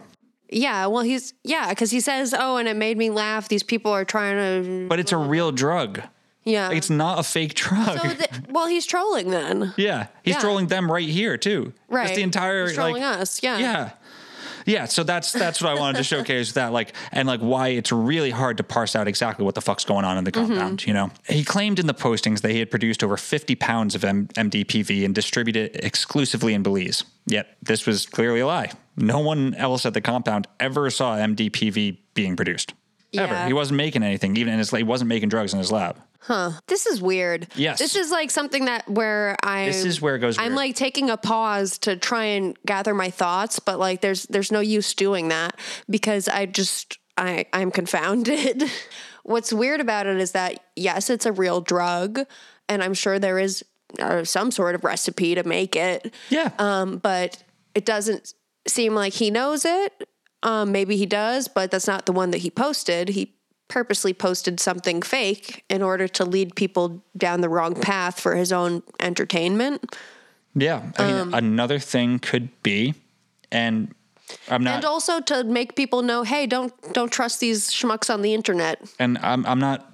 This is a this is a what if, and I also don't fault anyone for cooking up drug recipes. I think that's probably a pretty cool way to spend your time. But like, what if one of the side this the side hustles they were running at the lab was figuring out designer drug recipes, and like the people who were, who spoke about it afterwards didn't want to fucking incriminate themselves. What if they weren't selling drugs? Because no drugs were ever found there. What if they were like selling recipes or something? Yeah, I don't know. I don't know. That's entirely pure speculation out of my ass. But like, I don't know. There's all there's all sorts of w- weird stuff about that. Mm-hmm. Uh, This is the drug that made him like super fucking horny, right? um, Or is that a different one? this would be this would be the one if the, if it was real, if he was Okay. actually producing it. But like, never found. All right. And he, the lab did get fucking raided. The whole place got raided. Everything he's ever owned in Belize got fucking raided to shit. He's clever though. He's very clever. Uh, he did have this this fun quote. He said, uh, "If I'm gonna do drugs, I'm gonna do something that I know is good. I'm gonna grab some mushrooms, number one, and maybe get some really fine cocaine. Mm-hmm. But anyone who knows me knows I would never do drugs." He says. Ah. Yes. He does say multiple times in multiple different interviews that his favorite drug when he, when he was doing drugs was far and away mushrooms. Yep. They do everything. Like and it seems like that. He has that mushroom fucking jokester thing to him. Yeah. It's a particular thing. It, it seems like he really wants it to be ambiguous whether or not he is partaking in drugs. He's making it purposely confusing. He's pulling attention and Yeah. curiosity. Yep. And we're still feeding into it after his death because he did such a good, compelling job at it. Yeah, well, you know, we're hopefully going to benefit from the enormity of his energy. Yes. We're, like, you know, siphoning Interest. some of it off. Yes. Yeah. One hand washes the other, John. One hand washes the other. so he started spending more time down at a, a local bar and brothel called Lovers. He was a retired white man in Belize, after all. Uh, his his girlfriend Jennifer Irwin was, uh, by the way, still living in Ambergris uh, Key. She's- Okay. she's still here. Yeah, she's chilling. John Mosley isn't. He's either at the compound or the brothel. Yeah, she's taken care of, I'm sure. Yeah. Her and her family, probably. I'm sure she's just s- hanging out on the beach sipping mojitos, Okay. having fun, maybe banging the pool Like, Oh, boy. although I, I, don't know. fucking hate the beach, so it's not the life that I'd like, but I'm sure she loved it. Yeah, I'm more of a jungle guy myself. Yeah. So, Forest. so it, it's a, he, he has these like emails that he sent to his friends from this brothel that just have some of the most perfect like What do, what do you do when sending an email at the brothel? maybe he wasn't at the brothel but it was Okay. describing his time like That's funny. I like to imagine there's just like there's a computer there, like it's in a room and it's by itself. It's just a computer on a yeah. desk and a chair, and they lead you to it like after you're done, and they're like, "Please feel free to leave a review and like send an email." yeah, Like, you know. this is the one place that has Wi-Fi within uh, 20 kilometers. So I just see this scene of 2010. It's daytime, right? Yes. It's daytime. The the paint is all dark in there, except for like maybe I'm thinking like the columns are painted and the arches are painted blue, yeah, yeah, right? And there's light coming in through the wind, like through the cracks in the in the curtains and stuff. So it's sort of dimly illuminated, and like you can see Yes. like the dust and the, and you know there's a woman dancing on stage, and there's like five people in there at the bar or whatever, and in the corner is John McAfee in a Panama hat sending an email. yeah. And that's like Okay. That's a place and time. Yeah, yeah. You know, I bet he had a PDA. a PDA. a personal Oh, digital fuck. assistant. Yeah, of course he did. Oh my god, yeah. Yeah. Mm-hmm. He totally did. And I bet it like had porn on it too. Like all super like pixelated Yeah. and shit. He was like totally jacking it to people. yeah, yeah, yeah. Fuck yeah. Uh, anyway, so one of these emails, he described um, the music at this brothel called Lovers as, and quote, shatteringly bad Mexican karaoke music to which voices beyond description add a disharmony that reaches diabolic proportions. Oh god. what could make you hornier? Seriously. In another uh, update to Friends, he writes, um, My fragile connection with the world of polite society has, without a doubt, been severed. My attire Yes. would rank me among the worst dressed Tijuana panhandlers. My hygiene is no better. Yesterday, for the first time, I urinated in public in broad daylight. I love a He's not drinking right at this point either. Uh, you know, just lean into it. Why not be fucking filthy for some time? Just like try it out for a week, just because. Yeah, see what it's Just try it on, see like what it let feels yourself like. be really fucking trashy, and you might love it. And I think John loved it. There's value to like you know being a bit of a you know Yeah. yeah Being a bit of a, a trash man. indeed Yeah. it can be fun A to bit of a be garbage super monster. trashy like you know Fuck yeah. Well, yeah, it was at Lovers that John found the uh, seedy underbelly he had been searching for, the uh, the heart of darkness, so to speak. Uh, this heart of darkness wore aviators and carried a handgun. Her name was Amy M. Schiller, and she was 16 years old. oh no Yeah, Amy Amy, Amy white? M. Schiller. No, okay no, she was uh, she was from Belize. okay Yeah. She told McAfee that she had been abused as a child and forced into prostitution. McAfee says he felt as though she were the female version of him. oh no Despite, he's gonna you save know. her he's gonna save her and fuck her Here's what Amy said, and quote, I know how to control men. I told him my story because I wanted him to feel sorry for me, and it worked. Do you think she was really 16 or do you think she, She was was she was 16. Okay. Yeah, yeah, yeah. Or I mean, maybe she was lying, but I'm like every single source. Uh, she was like 16 going on 17. All right. Um, I feel like if you're trying to con creepy older men, something that you could do, and this is another pro tip that I will give our listeners. You really wanna is give these pretend- tips? Pretend to be underage. Oh, oh, you're 'Cause then giving you you are won't- giving the girls tips. Yeah, yeah, yeah. Yeah, because then Tip you away. won't feel, you know, first of all, terribly bad about scamming them. Right. And secondly, because you know they're a fucking creep. Yep. And like, yeah, that's how you're going to like draw in um, creepy men that you don't feel bad about scamming. Just lie about being underage. You'll find your, your target, uh, Yeah. No, it's a your good pro target tip. victims really quick. Yeah. Uh, but yeah, no, she uh, she Okay. continues. But you don't think she was lying. no, I don't, I don't think so. All right. And like consent, like age of consent laws and So you know. fucking weird. Yeah. It's, dude, I mean, Brazil, uh, I said Brazil, dude, it's not Brazil, it's Belize. Um, yeah, I mean, they were a government that was entirely corrupt. Like, it's not like there's, Yeah. there's I- a, yeah. there's a shell of a state there, you know? They like, they have police I'm and shit. talking like, legally, whatever, but just like ethically, like oh, ethically, it's completely fucked. But It's- what do we expect from John McAfee? Right. So like there you have it. Yeah, exactly. Yeah. No, he doesn't give a shit. And he Right. Mm-hmm. freely admits this. Freely. He does not care about yeah, his hands at all. And like why should he? He's probably done like way worse. Right. I mean, whatever in the Right. grand scheme. Not to not to downplay. No, it's uh, like, I mean, it seems like it was all well. Let, us finish just talking all a about shit this. storm. Yeah, Go yeah, yeah. on. So her, her to continue her quote, I wanted him to feel sorry for me, and it worked. A millionaire in freaking Belize, where people work all day just to make a dime, who wouldn't want to rob him? Yeah, duh. Yeah.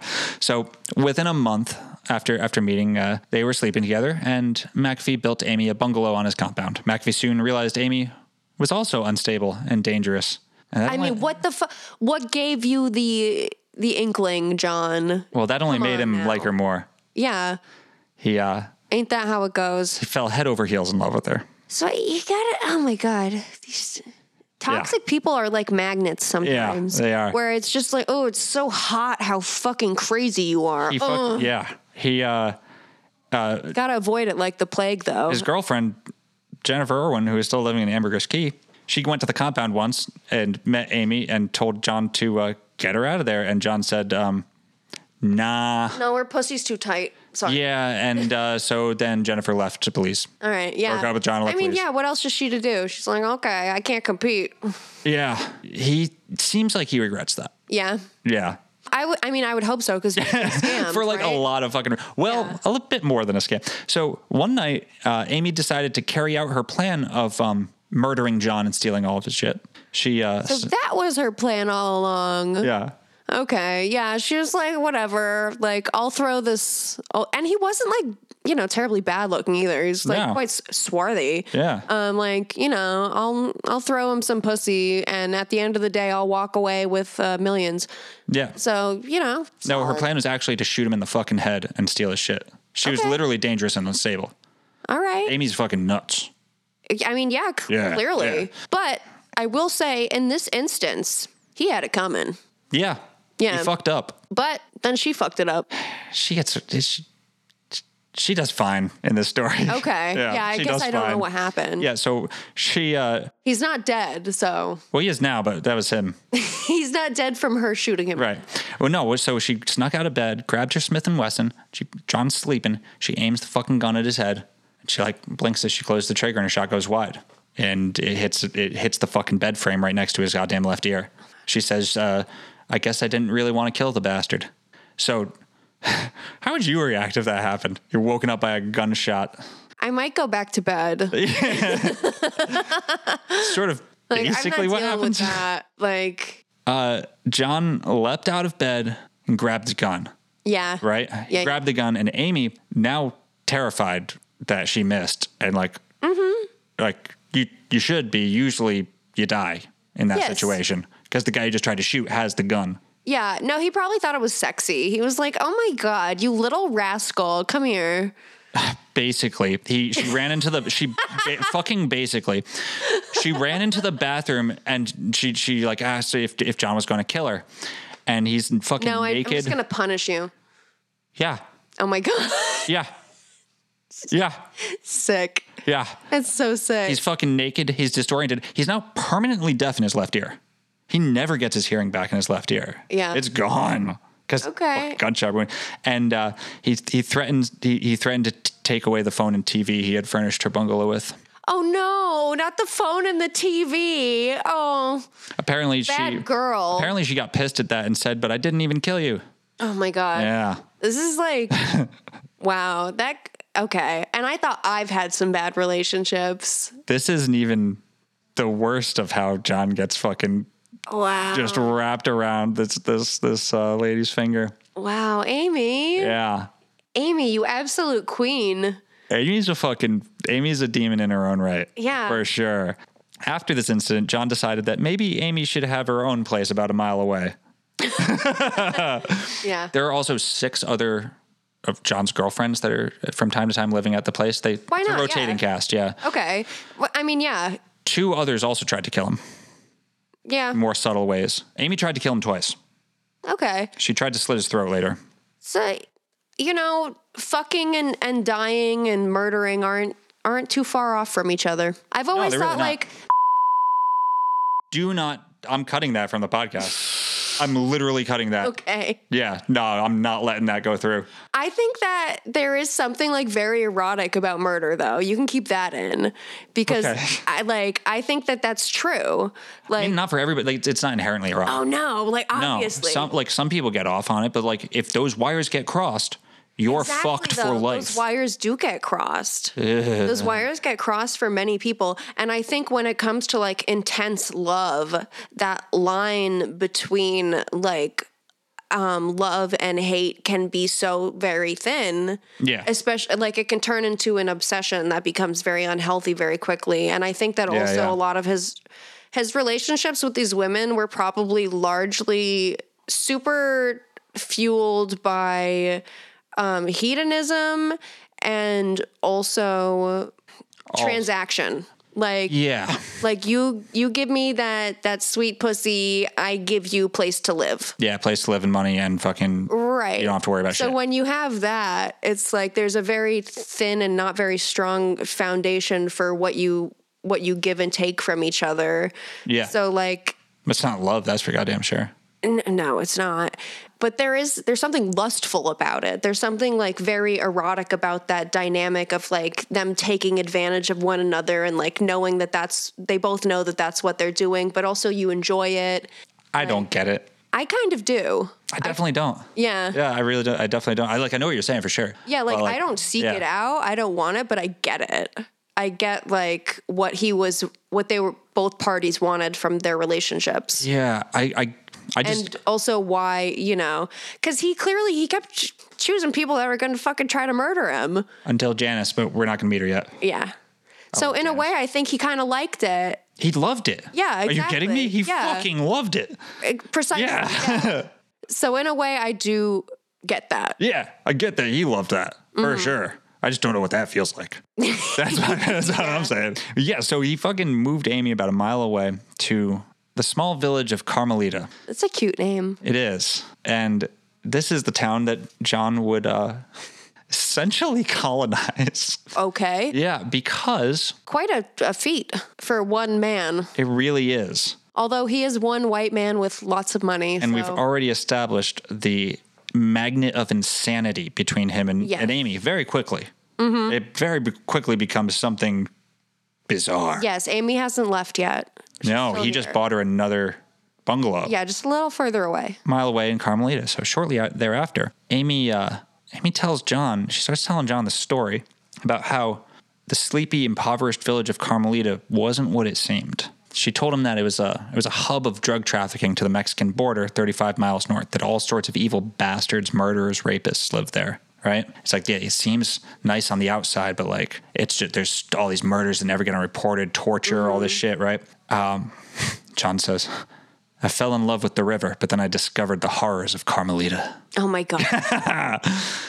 So, oh, he has to go and be the savior again, doesn't he? He hasn't been the savior in too long. asking Amy what he should do about it, he says, She wanted me to shoot all the men in the town. So it is, I love Amy, by the way. Can I just say that? Like, what?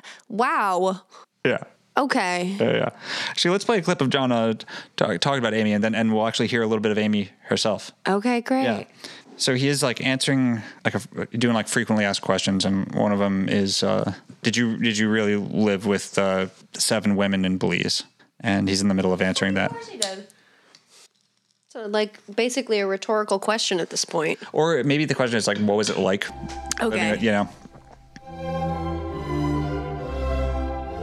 The absentees usually were absent because they were plotting with outsiders to rob me, murder me, torture me, or all three.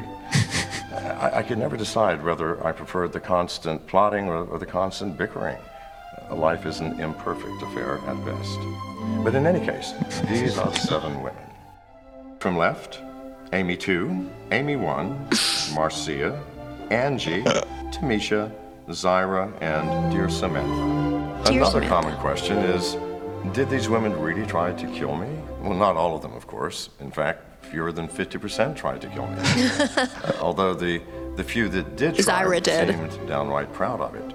I was angry, whatever, and I that's Amy. was ready to shoot him, and for some reason I missed. You tried to shoot him? Uh huh. Yes. And I also tried to cut his throat, but he just said, he just leaned against the wall and said, do it. I'm still deaf in my left ear from a gunshot fired at close range when Amy tried to shoot me in the head. Oh my God. I love Amy so much. I know. Yeah. Yes. She's like, yeah, what? You don't believe me? I fucking. and then she was just like, was just like, Yeah, slit he his just, throat too, he, he just whatever. stood there and said, "Do it." She has that twinkle in her eye. She fucking loved it. yeah. Swarthy man. Because I bet they they had like some of the best sex of their life right following that whole thing. Probably. You know? As soon as he was like, do it, she was like, oh, fucking probably. Yeah. that's exactly what it is. Because they, th- these relationships thrived on chaos. I can't wait for you to meet Janice. Yeah. The more I think as we're telling this That was story, the, the more I'm realizing like relationship how he needed. fucking oh How god damn it, perfect Janice. Holy shit. For, for him, she was, she is, was. Oh, god damn it. Everyone needs a Janice. You Yeah. haven't even met her yet. You'll know. You'll understand. Everybody needs Janice. So after Amy told John that he should go shoot all the men in, in this town, that's totally definitely a drug trafficking hub and not the sleepy town it totally looks like. I just swallowed a green bean without chewing it. Nice. John McAfee would be proud of you. Yes. I'm proud. I didn't want to make any crunching on the microphone, so I compromised. Fucking maniac. so After after Amy asks, asks him that, John is now suspicious that Amy might be using him to do her dirty work. No kidding. Yeah, how about that? Who does she want to kill in Carmelita? Apparently, everyone. Okay, the whole town. Fuck, Amy's a fuck. Jeez. End quote. She wanted me to shoot all the men in the town. She is out there, Yeah. and I am all for it. So, so uh, now suspicious of this, John went to uh, to the brothel to gather information. This is also where he met Amy. and Mhm. Everything. He's not suspicious that he might be being spun a yarn by any other people, and Yeah, right. What if the whole brothel's in on it? he's definitely on drugs, dude. He Yeah. was not sober. There's no way. Yeah. What they told him the story. They told him that th- he heard stories about murders, torture, gang wars, all sorts of things. And now John had a new mission, a new fantasy, a new heroic fucking myth to enable. He's gonna go save the town of Carmelita. Yeah, he was the man who defeated computer viruses. He was he was building a fucking world-saving rainforest pharmaceutical lab, and now he was gonna fucking save this town. So the first thing he did, Yes. he built a uh, concrete jail in the town. Um. okay. Like okay. Oh man, just like leave the town alone. no, this is this is villain. This is John as villain. Yeah, this is when he's really. This is the fall from grace. yeah. And why is he doing this for Amy anyway? I don't know. the- she like, she- tried to kill him twice. yeah. He They told just get off on like wanting to murder each other and he like, told murder, I Jennifer to guess. go screw because of Yeah. Amy. She she must have been doing something real special. I know. well, Oh yeah. I okay. So the thing is, in in that movie Gringo, about ten or twelve people, including Amy and the other women who live with him, have come forward. Come forward's a weird way to put it because it's definitely through John's associates after he left Belize. Yeah. I'm sure he paid them, whether which whichever one's true or, or not. I'm sure they got paid I'm from sure- both parties. Yes, that's what yeah, I Yeah, was gonna say I'm sure that. both people paid them. right. They'll Yeah. say whatever, just give me a paycheck. So don't know what's true Yep. because John's also a liar, and also the director of the documentary And yeah, who can Got it. trust fucking Showtime? Well, yeah, the director got in hot water for a for a similar. Uh, it wasn't like super hot water, but like there was like a hey, you scripted this. This is supposed to be a documentary. Or, Like this is like it wasn't like a big scandal, but there was like oh Mm-hmm. Right, so, yeah, you yeah. know. So who the fuck knows?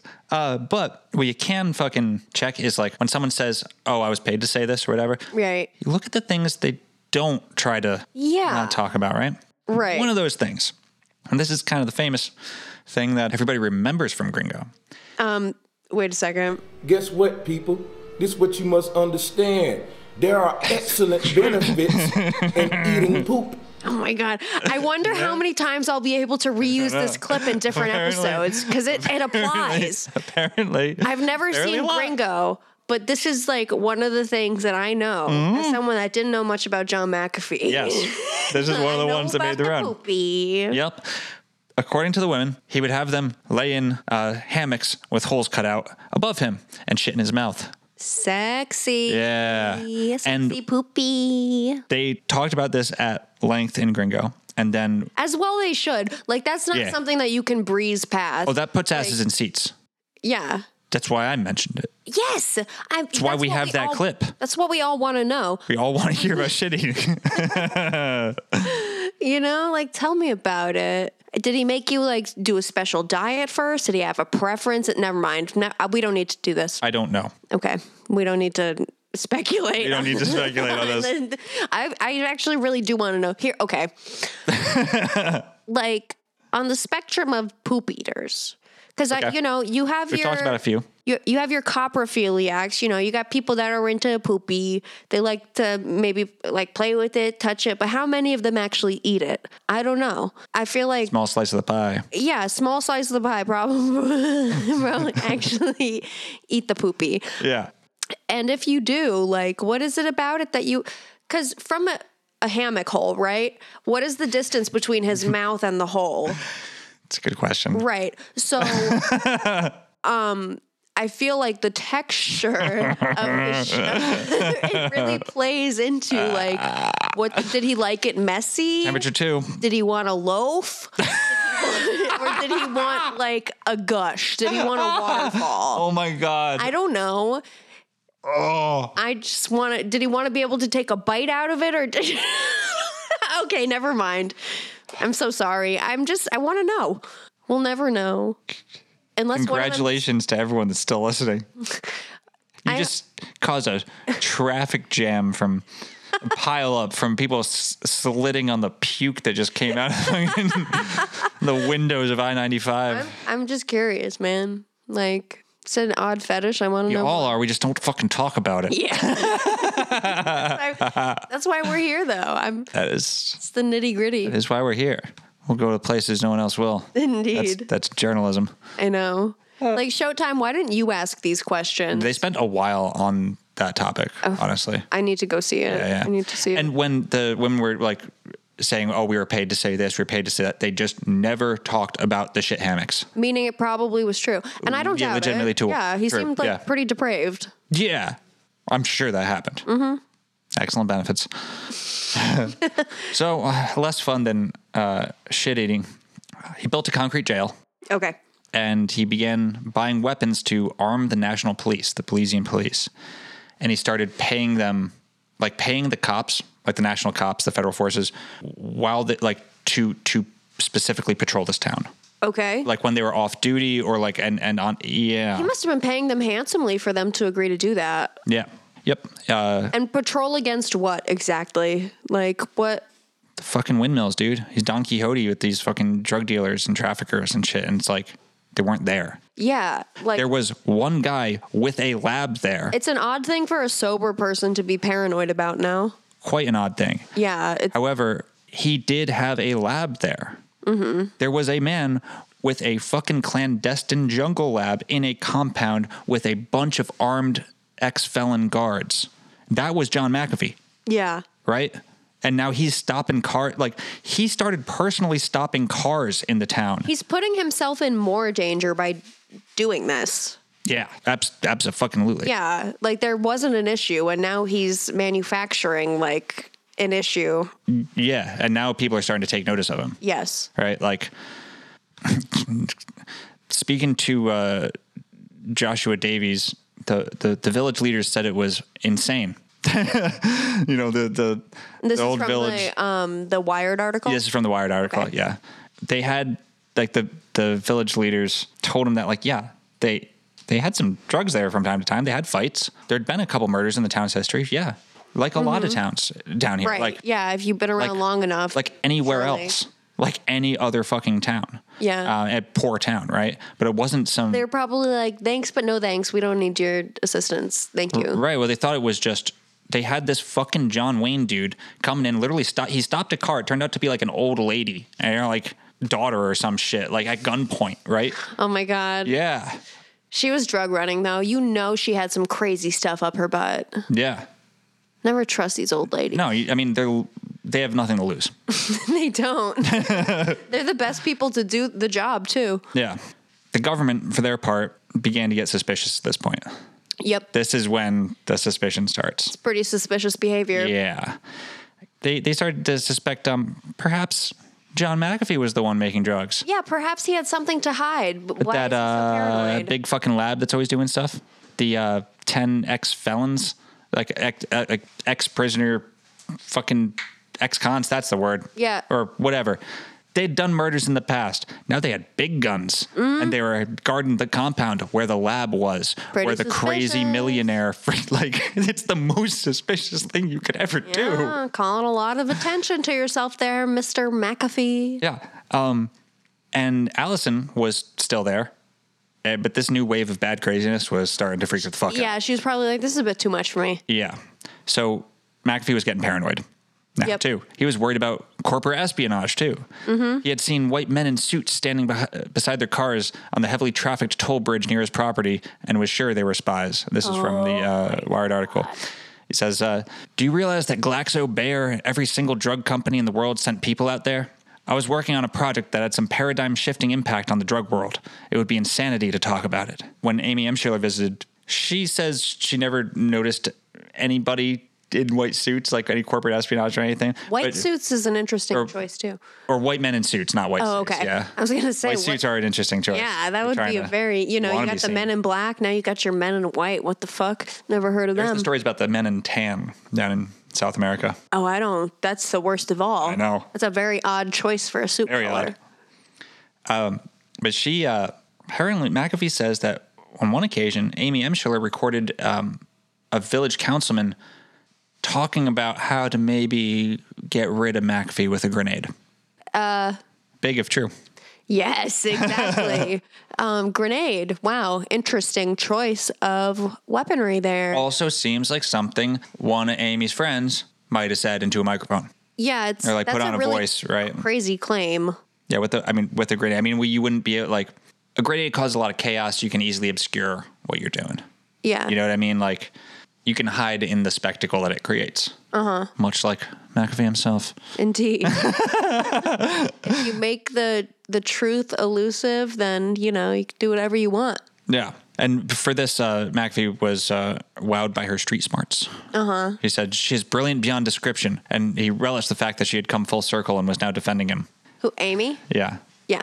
Yeah. Maybe the village was actually trying to kill him. Maybe it was. Maybe it is as he says. And it was like, I mean, fuck. I mean, y- they should be like, get the fuck out. What are that's you the other doing, thing. buddy? Like, Like, can we just get rid of this guy? He's I would scaring want the to children. as well. He's scaring the children. you know, he's trying to tell us how to fucking do everything. Like, you don't live here. We don't Pulled know over you. my grandma at gunpoint. yeah. Like, Fuck this dude. who Fuck are this you? Oh. fucking gringo. Honestly, though. Right? I don't actually. I don't blame him. Yeah. Yeah, they don't have to be in league with drug traffickers to want to kill him. no, he's probably just like, why are you telling us what to do? You're not even from here. Like, go. away." Everyone that's tried to kill him so far, I also sympathize with. Yeah. I understand. Yeah. I understand where they're coming from Mhm. completely. but I also like, I don't know. Yeah, I see it from both sides. I really do. it's just a story full of sympathetic characters, really, at the end of the day. It's- I, I understand. It just highlights a bunch of craziness. Yeah. So, but with all this, Allison Adonisio had had enough. She went to talk to McAfee in his bungalow. She says she noticed garbage bags filled with cash and uh, blister packs of pharmaceuticals, like Viagra. She uh, lived just outside of Carmelita. She had never had any problems with anything. She says if there was any danger, uh, she thought that it was coming from McAfee himself, Uh huh. right? Like she lived right outside the town. So she didn't see what he saw. She was- in Carmelita. She had just bought a house in Boston before moving there. Mhm. She was a post grad researcher at Harvard.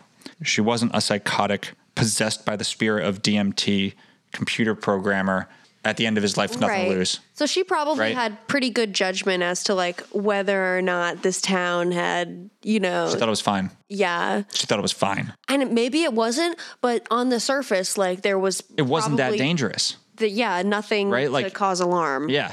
Yeah, it really does seem like that. Yeah. It seems like McAfee was fucking tilting at windmills Mm-hmm. and being a huge dickhead about it. Yeah. So and and this is another example of of the dickheadedness. Right before she left, uh, and Allison says this in Gringo, and I mean I've already said how I feel about the sources there, but like I don't I don't doubt that this could have happened. Yes. Right. She says that right before she left, she went to have the conversation with John, and About like, hey, I gotta get I'm- outta here. Yeah, I'm going. Yeah. Yeah. Yeah. Yeah. And while she was there, she got a bad fucking headache and mentioned that to John. He she says he went into the other room, uh, grabbed two pills, gave them to her. She took it, and then she said he, he drugged her. And then she says she believes he raped her while she was passed out. Mm-hmm. Um, And that, don't deny that. I don't. yeah, I that's don't doubt never that he's been capable of that. Prosecuted or anything. Never been charged. All right. Um, So it's she- all she- alleged. Yeah, it's all I- alleged. I wouldn't put it past him, but like we Yeah. don't know. Yeah. The thing is, and I I'm not victim blaming, I'm not doubting, but if well, I guess maybe the impetus would be that she was leaving and she was like a- abandoning him more or less, but Yeah. why Yeah, I don't know. How did you watch interviews of her like talking about this or did you just read The only it? time sh I, I watched it. Okay. Um, the only time she describes the event was in Gringo. okay. The interviews before and after she uh, Yeah. she And- says she doesn't want to talk about. it. Yeah, and needless to say, like that makes total sense why she Mhm. only talked about it in one place. If this happened, then that's a terrible fucking thing, and you probably wouldn't want to talk about it Fuck a whole yeah. bunch. Yeah, yeah, So yeah, official stance, don't know. yeah. Don't know that, but that is what she says. Yep. Yep. So she did get the fuck out though. Yeah. Good move. Yeah. Good fucking Not move. a moment too soon either. Not a moment too soon, because shortly thereafter, uh, federal police they had enough. Mhm. They had enough with the crazy white man waving guns at everybody's faces Yeah. with all his goons with guns. Yeah. And he doesn't even drink. I've never seen an ounce of beer go into that compound. What the hell is wrong with this man? You know, um, It's like s- really strong paranoia. Very Yeah. strong, like, insane, intense paranoia. yeah. How do you convince yourself of that? And that's dangerous to be convinced of that and to have the resources to, like, do something about it, you know? Right. Because most people that have this level of paranoia are, they just concede that, okay, the government's probably fucking with me because I Right. can't do anything about it. And I guess I'm just being targeted. McAfee had both the financial resources, the spiritual resources to be like, no, this is my reality, right? Like, Yeah. and the fucking intelligence resources. He was capable. And it really was his reality too, because he fucking made a conflict happen in Carmelita that didn't exist before. Exactly. He, you know, he decided that's the truth, and then it became the truth. And because the Belizean government is by default a corrupt government, hmm um, he did get the corrupt government after him. Right. Right? You know what I mean? Yeah. Like yeah. If you want to go looking for corruption, like surely you'll find the it. facts, the, the bare facts became true. Indeed. Yeah, so the federal gang suppression unit raided his lab under suspicion that he was making meth. Pretty reasonable. uh huh. Reasonable suspicion. Yeah. I'll say. However, they found no illegal drugs of any kind, right? Mhm. Nothing. Um, McAfee was thrown in jail for a night for possessing an, elite, an unlicensed firearm, right? Uh huh. Um, now, Willow, after everything you've just heard, how many guns do you think they found in the compound? I'm willing to bet he has dozens, but I don't think they found dozens. Okay, I don't know. I rough don't- number. Rough number. Uh, You can do a less than or more than two. Less than 30. Yeah. Okay. They found 10 guns in total. Okay. And- I was going to guess 12. Yeah. Oh, But no, that's a I was no, that was solid. You were very good at that. Yeah. Okay. And only 320 rounds of ammunition. Uh, Yeah, not very many. Legitimately, not very many. So this is another example of like the other portrayal of John. Yeah. Like this kind of confirms He's he good just at had some hiding guards, stuff. right? But he is good at hiding stuff. But maybe he just had a couple guards. You Mhm. know what I mean? Like that seems to confirm that. And maybe it's this like this writer from Wired, this fucking nerd writer, who's like sees a dude who's like an outlaw. Right. But because this Building the dude's mythos. never been exposed to the outlaw before, Yeah. he sees is way crazier than it actually is. Uh huh. Because like, I've, I've, I've- I've been around rednecks a fair bit in my life. I've been around fucking dangerous situations and dangerous guns. Like, you know, go to a party like, oh, pro- someone's probably Some stupid idiot is going someone's to get got their a gun out and be like, "Oh, someone's "Someone's got a gun right here. You know, I haven't been to one of those redneck parties in many years, but I kind of miss it sometimes. yeah. The chaos. The chaos, the, chaos the of it. barely controlled chaos, the, s- the heart of the heart of the jungle. Who wants yeah. to shoot my revolver into the woods? That type of party. Yeah. Yep. Fucking retarded. Don't do that. so after the raid, McAfee was now convinced that powerful people were out to get him. Well, gee. And he was on a watch list now. Yeah. The, the gang suppression unit had him as a person of interest because, I mean, you know, Yeah. he's a Why- person of interest for sure. He has certainly made himself to be. I'm interested. Um, he McAfee believed that well-connected drug dealers had wanted him out of Carmelita and bribed the government to raid his property. Uh, Yeah. So essentially, run out of Carmelita, McAfee headed back to Ambergris Key, the wealthy resort town. Right. He brought his bodyguards, his 11 dogs, and the seven women who lived with him. okay. That's a lot. That's a quite a posse. He left Ambergris Key, expat John McAfee in the Panama hat. yeah. He comes back with fucking Right. Mm-hmm. bunch of armed guards, seven a harem of seven women, Hello again. eleven dogs. After his clandestine lab in the jungle has just been raided by the gang suppression unit. 11 dogs. I like to think that like they were all little like Maltese dogs or like a little a little chihuahua and they were all like super tiny Yeah, and they were all named like that'd be kind of fun. yeah That- that- like that'd be- Sally and Daisy you know They're they were probably be like guard adorable. dogs though. nah, they were like oh, they weren't really guard dogs. They were pet dogs? They were pets. Wow. I love dogs. Yeah, like they were. Cool. Yeah, they weren't like a bunch of Rottweilers or fucking like. All right, I imagined like guard dogs, but They were definitely like you know the medium large size like all right, decent dog. They're but, probably like, like, mutts. yeah, yeah. They weren't like fancy ass. He had Yeah, like s street mutts. he had his felons for that. yeah, I mean like John was scaring the shit out of his fucking neighbors in full paranoia jungle mode. These were like retirees and millionaires. Mm-hmm. polite society, shitheads. Like he was terrifying them just by being there. Without Yeah, because Ambergris Key was not like Carmelita. we can, we can cut dead air. You could Yeah. swallow the green bean before you. swallowed. so like yeah, Carmelita was very different than Ambergris Key. Yes. Yeah. Much much different. Carmelita was full of a bunch of Belizeans. Ambergris Key was a bunch of Floridians. Yes. You know, uh, and I'm gonna pull up that article because I want to. I couldn't find like I couldn't condense it too well to really give the full breadth of it, and I didn't want to just like copy and paste this fucking article into Yeah. But there, there's a story. Joshua Davis sleeping, you know, in New York, wherever the fuck he is. Yeah. He's been covering John. So he's been having, you know, he he had he had been down there, then he went back to went back home, and he was writing, you know, periodic calls from John. And one night, 4:30 a.m., he gets a phone call. He's sleeping. He picks up the phone, and uh, here's the voice of John McAfee. Yeah. Like, right up. And he says, "I'm so." He says, "I'm sorry to wake you up at this hour, sir, but the GSU has surrounded me all night." McAfee uh, explains that he's staying at Captain Morgan's retreat, a resort at Ambergris Key. He decided to go for a walk at dusk. As he strolled along the beach, he heard the sound of approaching gas-powered golf carts. End quote. You can tell the GSU vehicles behave because they have this low roar. I think they put special mufflers on them to scare people. GSU meaning Gang suppression unit. Oh, That's a specific uh, branch of like the armed federal police in Belize. okay. Yeah. And is this more paranoia or is this legit? They're bad motherfuckers, probably. Yeah. But like, I don't know. I don't know if they have special gas powered golf carts that. Ha- I, I- Okay. This because this to me smells of paranoia. me too.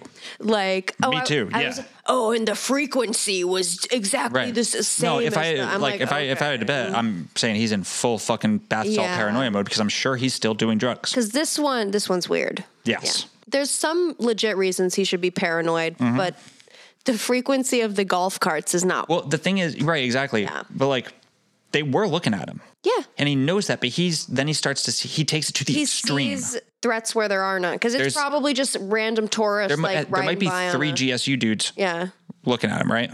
there could then he be. thinks everybody is, yeah, right? But I'm sure some, well, he dashed onto the porch of a nearby hotel and hid behind the bushes. Then he heard someone cough on the balcony above him. Oh my God. And quote, as soon as I heard that, my heart sank. They were fucking everywhere.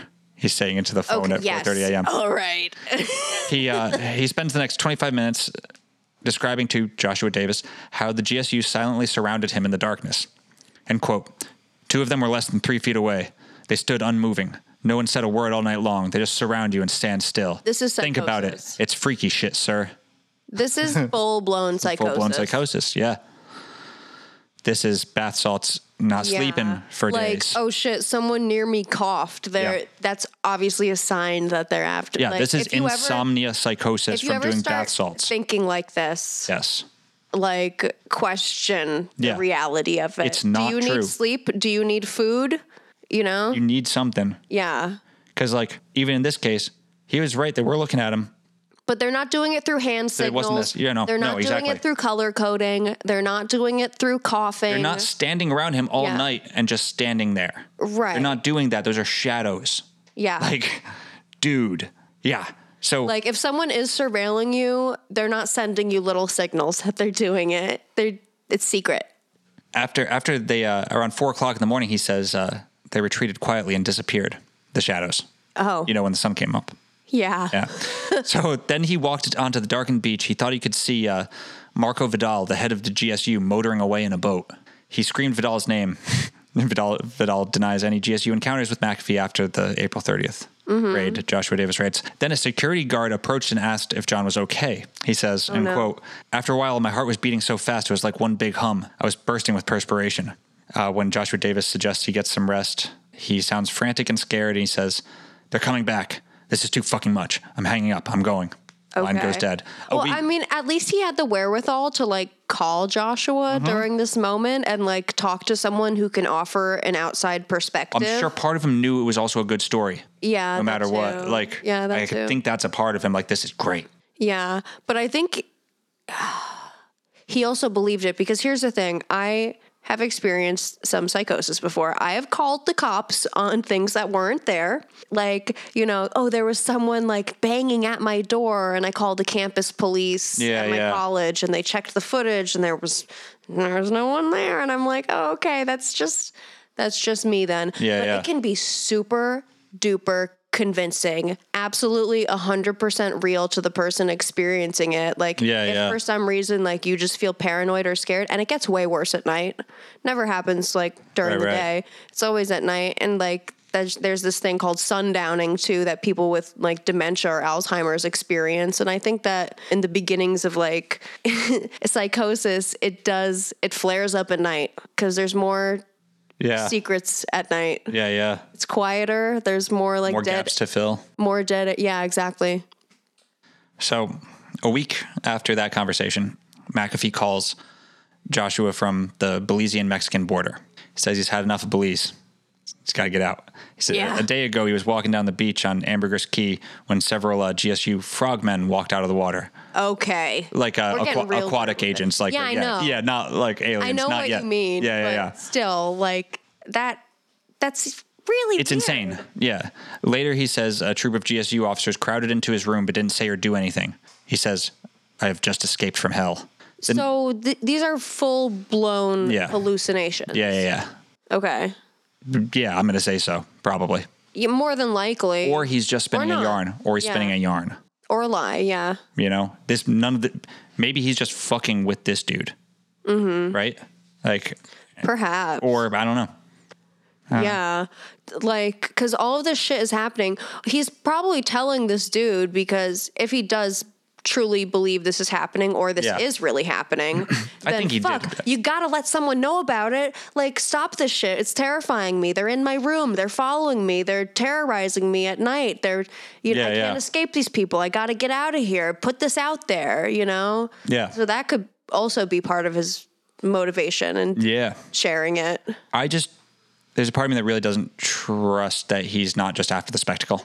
hmm. Like he might just he might That's very be fair. experiencing psychosis, but it might not be as extreme as he's making the story out to be because he also knows it's a good story. or his psychosis is fueled by this like weird uh blending of reality and fiction that he seems very able at doing Yeah. you know where i don't know the truth is just not even i don't know it's not relevant he can decide what the truth is and then it becomes true That's the So- thing. The truth isn't relevant. Right. So Yeah. for that moment, if he wants that thing to be happening or imagines, if he just imagines that the thing is happening, that could be convincing enough that it could become true to him. Yeah. I don't know. Yeah, yeah.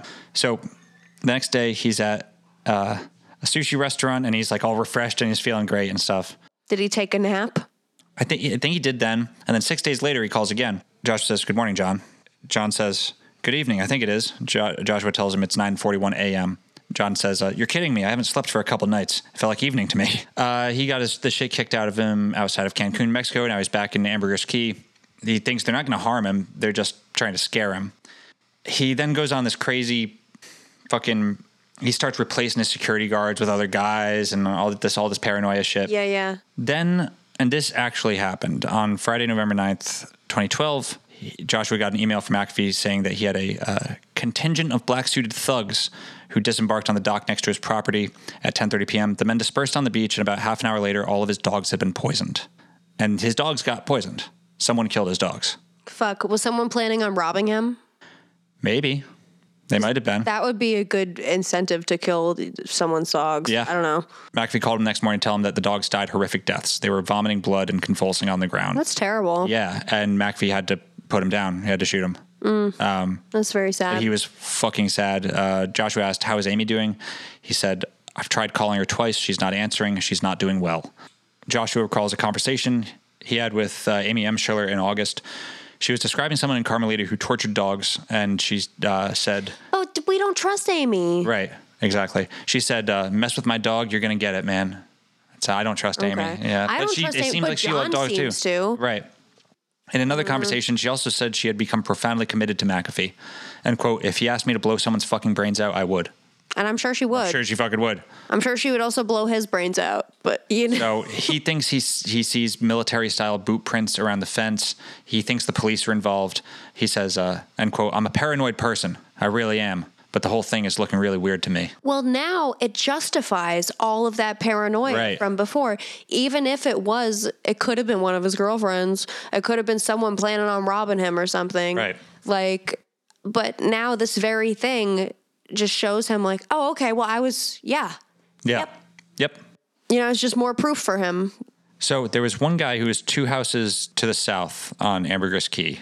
He particularly hated the fucking dogs. Yeah. Uh, he was a five foot eleven, two hundred twenty pounds, uh, probably like sixty year old, like well, probably fifties, uh, sports bar owner owner from Orlando, Florida, named Greg Fall, F A U L L. Okay. Um, he loved the place. It was a tropical paradise. He spent part of the year there. He loved it, except for the fucking dogs. That just wouldn't. The eleven dogs that just wouldn't. they shut, bark? Oh. They would not shut the fuck up ever. They were eleven jungle dogs from McAfee's Jungle Okay. Compound. They never shut the fuck up All ever. right. I can see, I can see this. Uh, Fall had confronted McAfee about the animals in the past. According to McAfee, Fall once threatened to shoot them, but McAfee didn't believe he'd do it. Allison Adonisio uh, had s- stayed at Greg Fall's house when she first moved to Belize in 2010. Sh- She said there was bad blood between the, t- the two dudes. Yeah. Uh, said that McAfee hated his guts. I'm sure he fucking did. It's he sort of represents everything that McAfee hates in the world. And McAfee seems like he represents what, everything that Greg Fall hates in the world. yeah. But, well, earlier in the week, Fall had filed a formal complaint about the dogs with the mayor's office in the nearby town of San Pedro. And, like, Joshua starts asking McAfee about this, and McAfee dismisses the suggestion that any of his neighbors could have been involved in the apparent poisoning. He says, and quote, they're still dog lovers. And I talked to them this morning. No one here would ever poison the dogs. Mhm. And specifically about Fall, he says, this is not something you would ever do. I mean, he's an angry sort of guy, but he would never hurt a dog. Yeah. Um, Sunday morning, Fall is found lying face up in a pool of blood. He's been shot once through the back of the head, execution style. Mm-hmm. Nine millimeter Luger casing on the ground nearby. There are no signs of forced entry. A laptop and an iPhone are missing. Police say. So that afternoon, Mac- uh, the Belizean police arrive at McAfee's property to question him. Yeah. He doesn't know that Greg Fall is dead. Yep. He thinks they're after him. Oh. And- oh fuck. So he uh, digs a shallow trench in the sand and buries himself, pulling a cardboard box over his head and stays there So that he has like air to breathe. Well, so he's just hiding in plain sight. Yeah, and he has air to breathe. He's not going to bury himself completely. Yeah. But like, yeah, he's, he's just a cardboard box. McAfee couldn't hide under a cardboard box. He's too big. They're never going to look here.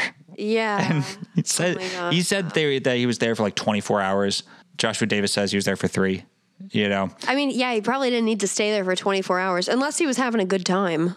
right? He says, uh, end quote. It was extraordinarily uncomfortable. Oh, okay. Yeah, seems like he sucked. Okay. But yeah, he Yeah. did. If anyone's ever played Metal Gear Solid, that's a John McAfee special. He Mhm. did that shit. A cardboard box. Works every time. So, like, I can see a neighbor being disgruntled about the dogs. Like, I know for some time my mom had to stick up her butt about the neighbor's chickens. She's gotten over it. But, like, never ever would we think, like, oh, gotta murder those Right. sons of. So, like, you can be angry at your neighbors. We have another neighbor. They, they used to have dogs that barked really loud.